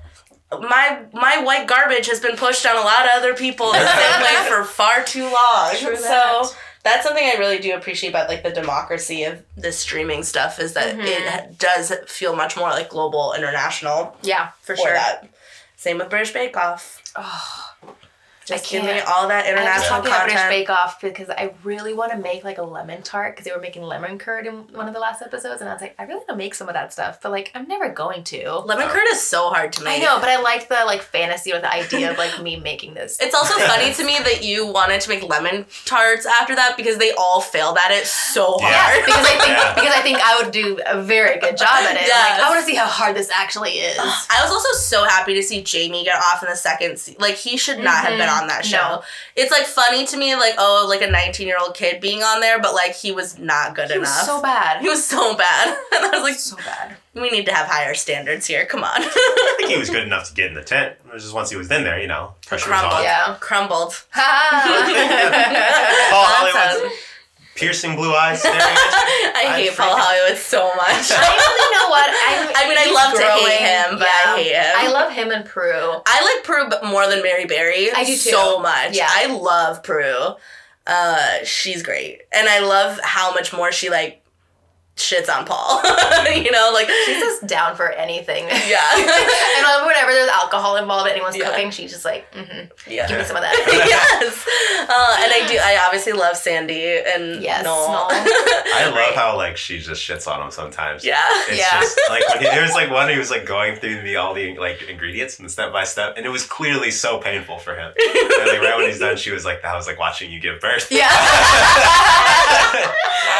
so good. Uh, I also love like I something I love about that too is that like she's a lesbian, she's queer, and they make jokes about it all the time. Like they Mhm. make jokes about the fact that like when Noel they started when he was in like the Dorothy Yeah. costume, and she's like, "Oh, I'm weirdly attracted to you now," you know, and like. Yeah. It's not like they shy away from it. It's like No. it's part of her identity, and like we get to joke about it, and like it, she gets to have punchlines that allude to it because like that's one hundred percent my Yeah. vibe. I also, you know. I also love Noel because he's like, he's such a fluid yeah, person. Like, and he's just like doesn't shy away from like making Yeah. sexual jokes to whoever he wants. I mean, not like in a creepy way, but you know, right. it's not like. but like yeah, like he can be in like his glittery boots and like Yes. you know breaking gender norms. Also, I love. I haven't watched this week's episode yet. That came out yesterday. Yeah, me neither. But um, is it Helena who like the the, goth? the goth. Yeah. I Yes. love that he has like a goth, Oh. and they made the joke the other week when when she when he was like, "I just I love you," Yeah, and it's she was like, we're- she's like, "I'll have to tell my husband." I'll let We're gonna get married. Yeah. Run away together.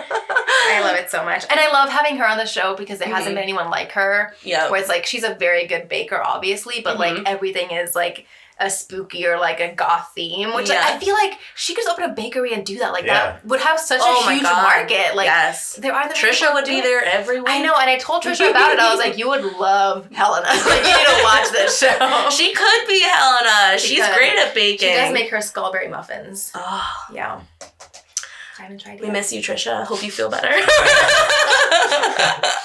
And you too, Sick. Victor. yes, you too, Victor. but also Um, bake me something. True. What are we excited about? I feel like there's nothing I'm like super pumped about, Yeah. but have you guys heard about this Honey Boy movie? Mhm.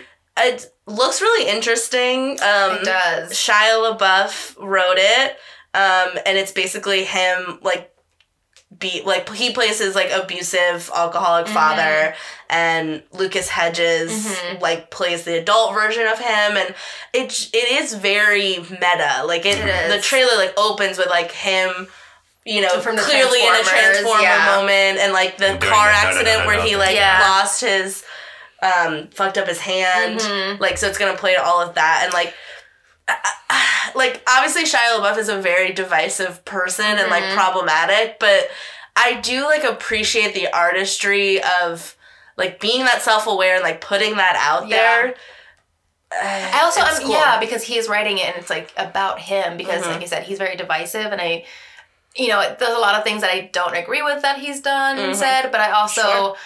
Like, this is a, a look inside of his childhood because how it, the trailer comes off as is, you know, he was, Mhm. his dad was pushing him to keep acting and keep doing and being better. And so I, I wonder if we're going to see how his dad's, like, abuse made him kind of the divisive person he is now. Like Yeah. he's obviously very talented, but I think that he, yeah, like it's a very, it feels like this must be like a pretty cathartic experience for him. Yeah. Yeah. And I, I have to respect that Mhm. aspect of it. And I think he made a really um, cool choice in the director too. Well, I guess I don't know if he necessarily, I'm assuming he had a big part in like, you know, who, who directed Yeah. I think he can just hand it off. to- Right. Yeah. because I, I really like Lucas Hedges. He's yeah. also such a talented actor. Yeah. Um, also, I don't know if he's still on Broadway, but he was on Broadway for a while doing the Oh, play. Mm-hmm. So I'm excited to see him on the screen again. It, I like seeing him in like these sort of messier roles. Yeah. Like Mhm. this and uh, the mid '90s movie that Jonah Hill directed. Oh, he was in that? Yeah, I didn't he's see that. he's like the dick older brother. Mm. He's like pretty abusive, but Yeah. he's like dealing with his own issues too. Yeah. And uh, yeah, he just is super talented. Mm-hmm. Um, he is. and- But like he just seems like you look at him and I just feel like I could give you a hug. You know, like I he just know. seemed like the sweetest kid, but he really knows how to turn it up. And uh, Mhm. so I'm I'm just really pumped to see his version of Shia Right. Yeah. and how That'll that all comes across. Mm-hmm. Yeah. And like you know, at the end of the day, he is a good actor. Shia. Like, yeah, Yeah. He's. I honestly didn't recognize him. I was watching the trailer and I was like, Yeah. wait, who's the dad? I was like, oh wait, Shia plays the dad. And Yeah. like what I saw in the trailer of him, like was Yeah. incredible. Yeah, it looks good. Um, well, and I haven't seen the peanut peanut butter falcon either, but I've heard really good things about oh, it. Yeah, I haven't seen that either. Maybe we're in a Shia sans. Shia songs. Yeah. I'm, I'm into that. Um, I am excited for Joker, which is coming out next week. yeah. Really, it's that soon? Yep, Mhm. October 4th. Um, I mean, it has really good reviews, but now the news has kind of been flooded with like LAPD taking precaution at There's- theaters because of the Joker movie. Oh, The threats of violence at Mm, Joker screenings. yeah, which I mean scares me. yeah. Um, but I'm also, I, I wonder why. I know it was the Batman movie where you know there Mhm. was that shooting in Aurora, but why is this movie specifically is getting? Well, kind it's kind of what we were talking about too. Of like, it's from this perspective of like, you know, I've been cheated by society kind of Mm. thing. Like f- for that white male narrative. Like, I could see this being the type of movie that resonates like with It's a true. you know, like terrorist shooter Mhm. that go like that could be the kind of but I don't that's like a, that's to me I'm like they see that and then they're Right. like yeah I'm gonna go fuck shit up. Like, well whatever. I'm the gonna do same it thing we're before talking that, yeah. not like oh I want to like punish people who are going to see this so it's interesting. Yeah. but like uh, it's just like the awfulness of gun violence in general of just like having to live in this anxiety state of worrying about what's gonna happen. Hmm instead of like we should not have to have that kind of anxiety going to No. the GD movies. I know. Yeah. I don't know. I for me it's just like I mean I grew up on the south side of Chicago. Right. Mm. Like so this is just like that's just like my upbringing, you Yeah. know. And now it's it's obviously a much more national issue. Mm-hmm. And it's good to see that attention on it, but it's just interesting to see like people's reactions to things. Mm-hmm. Like Yeah. for me cuz it's like I hear that and it's like I'm not I'm going to see the movie. Right. Yeah, regardless cuz it's you know I had to I couldn't stop any other aspect of my life despite That's the, true. you know yeah. the threat of this and it's just so I, I, I get why people are scared but at the same time it's just like that's the goal of any terrorist right mm-hmm. is to prevent you from doing the thing that you want to do Yeah. yeah, and I think also like adding more police into the situation is not a solution. No. Yeah, You know, like, that at- makes me more fucking yeah, that's like a gonna police state is not like like that's almost part of the perpetuation of like terrorism is then like Right. shutting down Right. like taking away people. well, yeah, like and which is the, which is the goal of it. It's you know disrupt your life and like, But then like adding police to that to Mhm. then it's like you're just having your life shut down in a different way. yeah, Uh, yeah, like adding adding police to that situation doesn't not not gonna Yeah. be helpful. But, I, Yeah. I need less police but I will still in every it. aspect of everything. yeah it's Yeah. like that more police has never made me feel like more like more at ease No, You know no, what I mean it's no. just it's like it's more it's just a lot it will make it more nerve-wracking for me Yeah. Um, but I guess that's just like ingrained in me a little Yeah. bit. But still, it's just I don't know. I I don't want to say that like everyone should just proceed as usual because I Mhm. think there is obviously like a heightened awareness for these things, and it's Mhm. because Yeah. it's happening on like a larger scale than it did before, and so Mm-hmm. I you know, but at the same time, it's like I don't like you said, like it, the, Mm-hmm. the point of it is to disrupt our way of life, and so everyone starts changing the way they do things. and Right. Fucking heavy police presence at movie screenings becomes like a norm. Like that's that's a change. Yeah. Mm-hmm. It's a drastic change. Yeah. This was addressed it on the Fosters because after they had their school shooting scare, there was a fence. They put up a fence and they were screening kids as they came in. And then Lena gave a really great speech as the vice principal of the school to take down the wall because that's not the environment that we want to uh, teach our kids where we close things out. It's like we we get through these through dialogue and you know being open, mm-hmm. not shutting ourselves off Yeah. and putting walls around. It's each also I think. I mean the, So the thanks to Foster's. pessimist in me is like I mean the worst things can happen in like the safest places. Yeah. You mm-hmm. know? So As true crime junkies, I honestly it like quells my anxiety because I'm just like this could happen anywhere. Yeah, and and that's the biggest. It's a weird, like like you said, it's it's it's a weird like way to look at it, but it does put me at ease in a way. 'Cause it's Yeah. like you. The main takeaway I've, I've gotten from so many of these stories, it really doesn't matter like where you are yeah. or what mm-hmm. you're doing. And I think one of the things, you know, if like when you have trauma in your life, like one of the things that really like ingrains or you know holds on to you is like thinking of like, oh, what could you have done? Like, what is Yeah. it that I could have done to prevent this, or you know, mm-hmm. steps that could have been taken? But it's like nothing. Like Yeah. it- that's how life just is. Like there isn't anything that we can really do to prepare for what someone else is gonna do. Like I mm-hmm. can't control how someone else is gonna think or Yeah. act. Yeah. So, you know, Like I, I kind of agree though. Like business, like business as usual. And if you can't do business as usual because you know the anxiety or trauma of that is preventing it, then like take the steps to address that so you can get back to uh, or you can get to a place where Right. that doesn't inhibit your choices. Like right.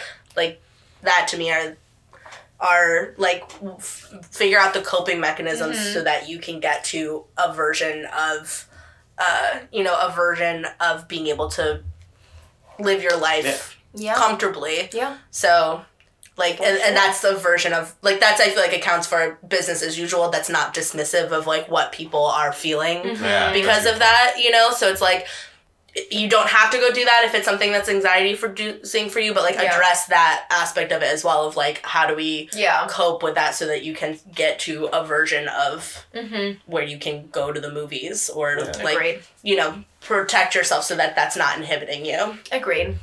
But if you don't want to go to the movies, I mean, I'm excited for Netflix. Yeah. and the new, the last season of BoJack Horseman, which they announced is coming out the 25th, I believe, of October. Mm-hmm.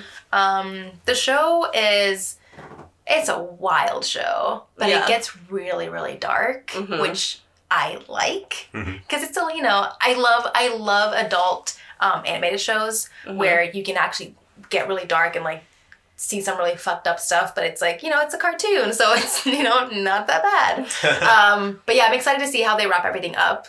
Um, if it's gonna have a happy ending or not, I really can't tell. I mean, things, everything might just fall apart and explode. Who knows? But I'm excited for it.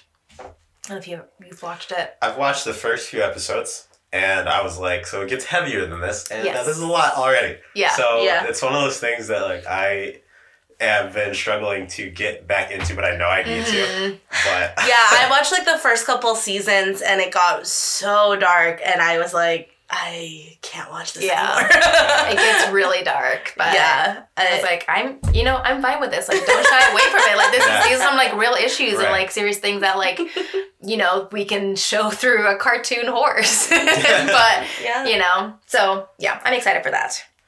Um, the other thing I'm excited about, which it, I just know about from filming, is Nora from Queens, Mhm. which is Awkwafina show that Bowen Yang is also going to be in.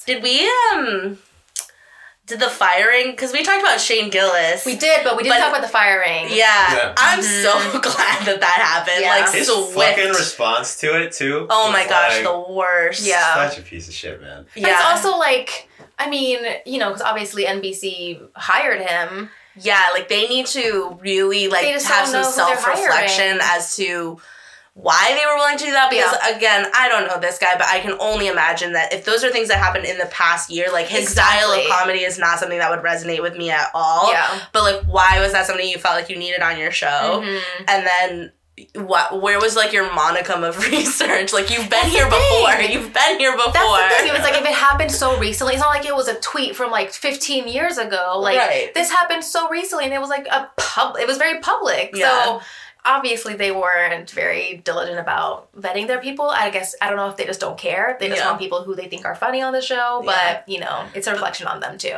Yeah, but I'm like 100% happy that that was a swift action and Mhm. like I'm ready to just like move on. Move on. And, They like, don't announce on to who's the going to replace. I don't even I don't think they're going to. Are to. they going to? Mm. I don't know. They, They don't I mean, need they, to? yeah, they don't have to because Well, I they think they just- have the season already started, so they probably couldn't Yeah. vet anyone that quickly.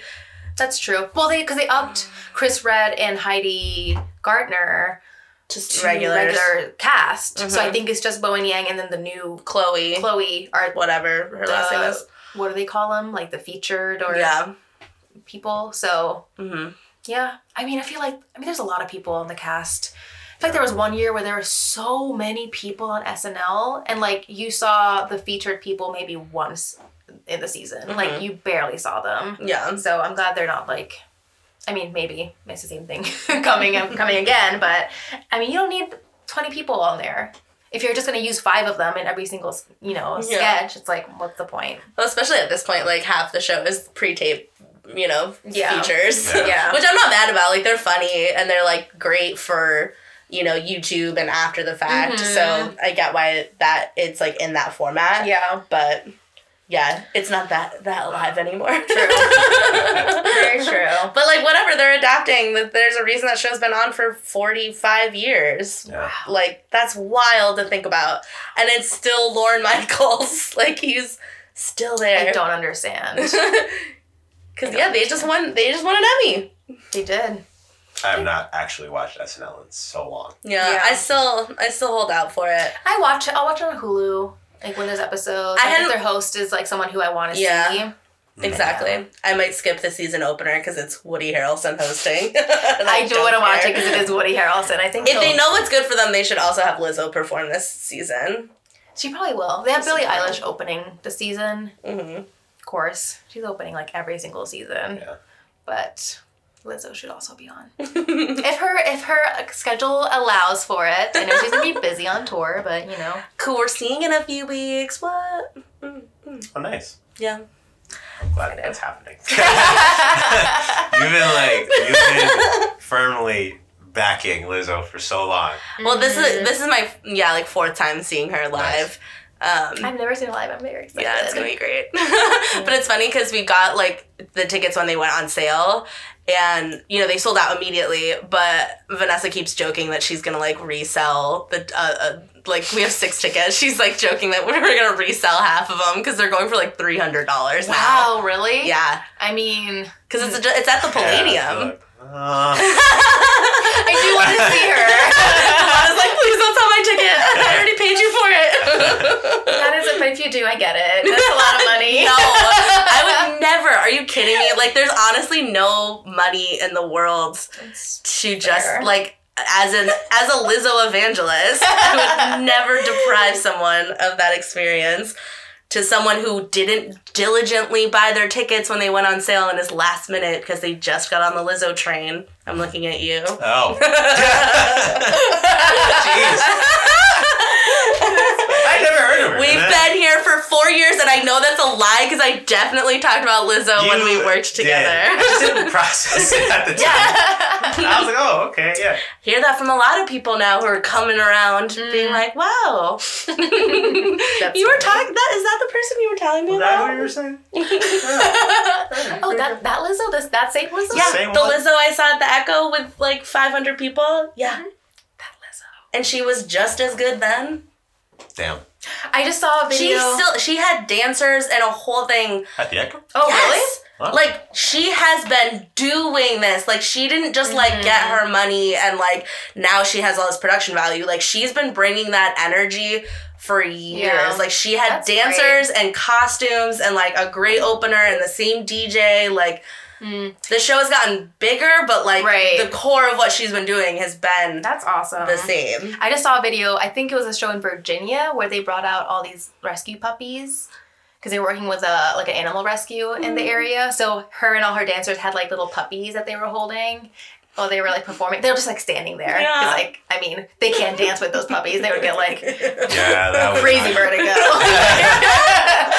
but I was like, that's so amazing. Puppies and Lizzo.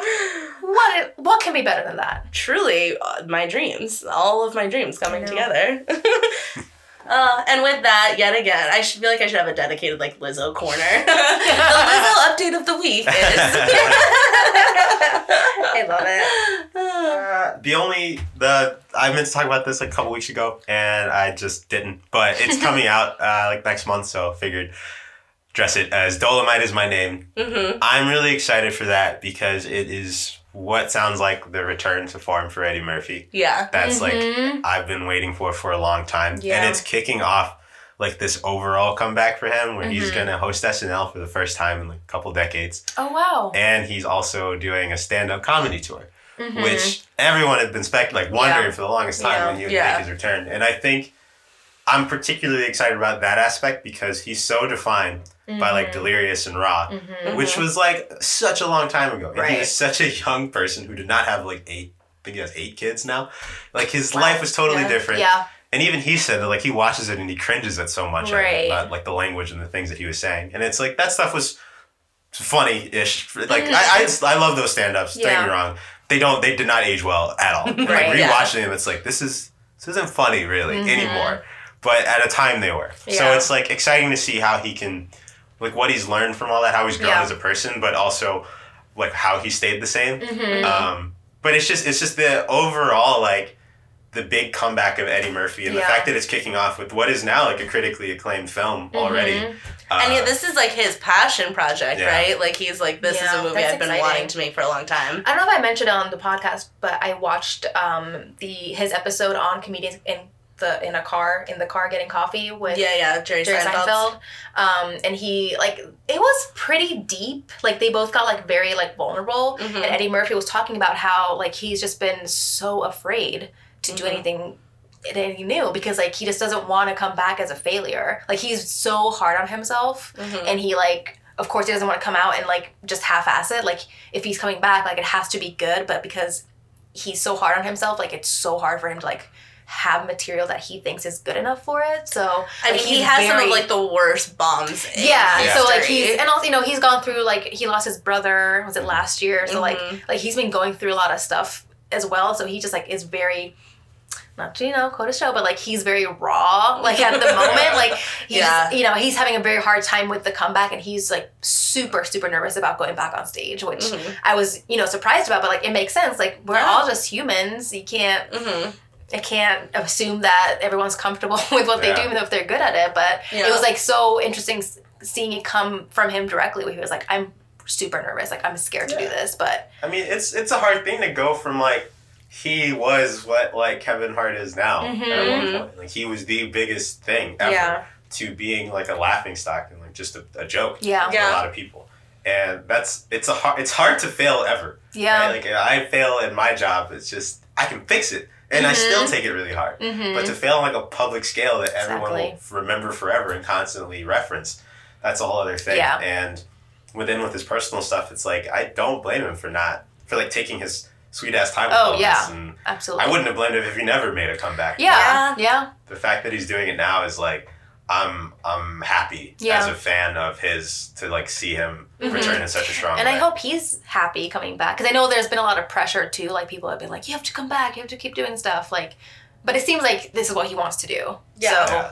that makes me, you know, feel I'm better. glad that like it's it has like baked for this amount of time. You know, like that he didn't host the Oscars. That that like fell through. Like I don't think that would have Right. been Mhm. a great venue to like you know do that. yeah. because hosting the Oscars has never been good. Like no host has ever been good. Right. so like it yeah it's like m- mediocre at best Exactly. you know what i mean like people aren't doing their best work there No. like chris rock obviously was like that those are the most memorable ones and then Right. like billy crystal those are like the two memorable ones but everybody else it's like they maybe had one moment yeah. but like you know those are not. That's not like the venue to be like uh, return to form. back. Yeah. yeah. Like Yeah. this is way So limiting. better. Like I mean, I'm sure for him, like way more artistically fulfilling. Oh, for sure. than Yeah. something like that. Yeah. He said he needed to come back in a way that would remind people why they liked him. Yeah. And I think I he like was really smart in Yeah. doing it this way. Because honestly, and like yeah, like you, as the the queer person in the room too,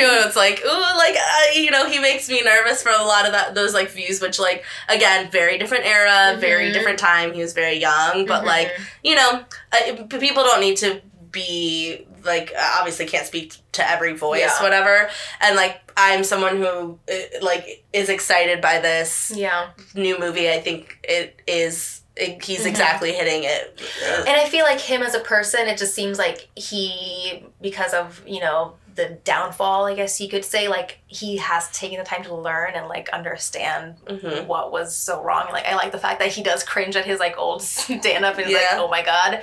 Um, unlike, and I don't want to compare Louis C.K. to Eddie Murphy, but like like Louis Yeah. C.K. who you know very publicly people were like, what you did was wrong, and he still just like, no, I don't know, I don't think so necessarily. Like he's not gonna learn from his shit, but Yeah. you know, it's it definitely is a a good time for like personal personal growth. Mm-hmm. Yeah. Growth. Growth. Growth. mm-hmm. And like that's the generation that we need it from. Yeah. You know, it's like it, this old dog can't learn new tricks thing. It's like Mm-hmm. let's all You let's can't go keep putting stuff that. on your on your age and like you Yeah, know, and your be like, I came from a different time. It's like, yeah, but like you're an intelligent person You who still don't have to be can- racist. Yeah, like yeah, like at the end of the day, like I'm not gonna hold like Eddie Murphy to this standard when it's like there's hundreds of old white dudes Mhm. that are way worse, Yeah. like not Yeah. being given at, like held to that kind of harsh standard. And, I, Yeah. and I, I just feel like everyone deserves an opportunity to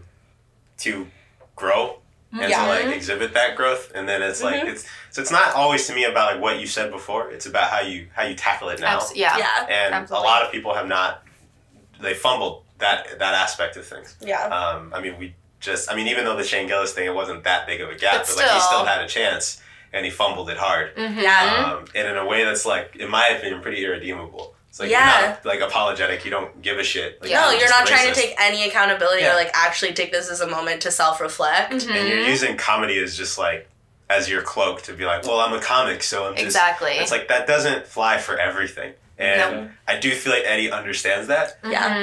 and that it's it. You'll we'll see a lot of that. I hope in, in his stand up. Yeah. Yeah. So yeah, so Get you know, that's that's that's, and then it's coming to America too. You know. Yeah. So True, just true. a great way to round that off.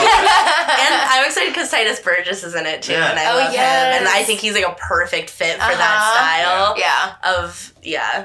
It'll be great. And I'm also just like a fan of like the that kind of like black exploitation films Yeah. Mhm. that um because I saw I also finally started watching Glow Yeah. and they have a a character on there who is like a stand-in for Pam Grier type, but but it's like she's kind of like past her Mhm. um, you know, she like thought she was gonna probably be a little bit more successful and is like Mhm. doing this, and it's like I love that era. It's yeah, oh yeah, it's it's a great era in film, absolutely. Yeah. and it's equal parts like it's equal parts like g- gorgeous and just hilarious. yeah. and like some of the like Like just, Car the Wash old- is such a great movie. Like that's not a black exploitation film, but like I'm just thinking of like yeah, like that those that like scene with Richard Pryor, right, Mhm. and like Car Wash, like that's no. Like I love those kinds of like just day in the life, like Yeah. weird shit that was made sometimes or made in the seventies. Yeah. Yeah. You a little bit of budget and we're like, let's make a movie. Yeah. I'm just gonna like, yeah, throw some weird stuff around. I'll learn kung fu on the fly. yeah. It's great. That's funny. Cool. Well, I think that wraps it up. Yeah. Feel it feels like a mega I think it was a mega Yeah. when we yeah, when we have to a week off, we got a lot to catch up Got a lot of stuff to talk about. Mhm. Thanks for tuning in. Episode 10. Woo! Decade. bye bye. Bye guys. Thank you for tuning in. The Just For Us podcast is produced by Bleekly, your source for minority nerd culture news. Make sure to check out bleekly.com if you're interested in learning more about the topics we covered today. And last but not least, be sure to follow us on Instagram and Twitter at JFU Podcast to let us know if there's anything in entertainment that you want us to cover. We'll be back next week. Talk to you soon.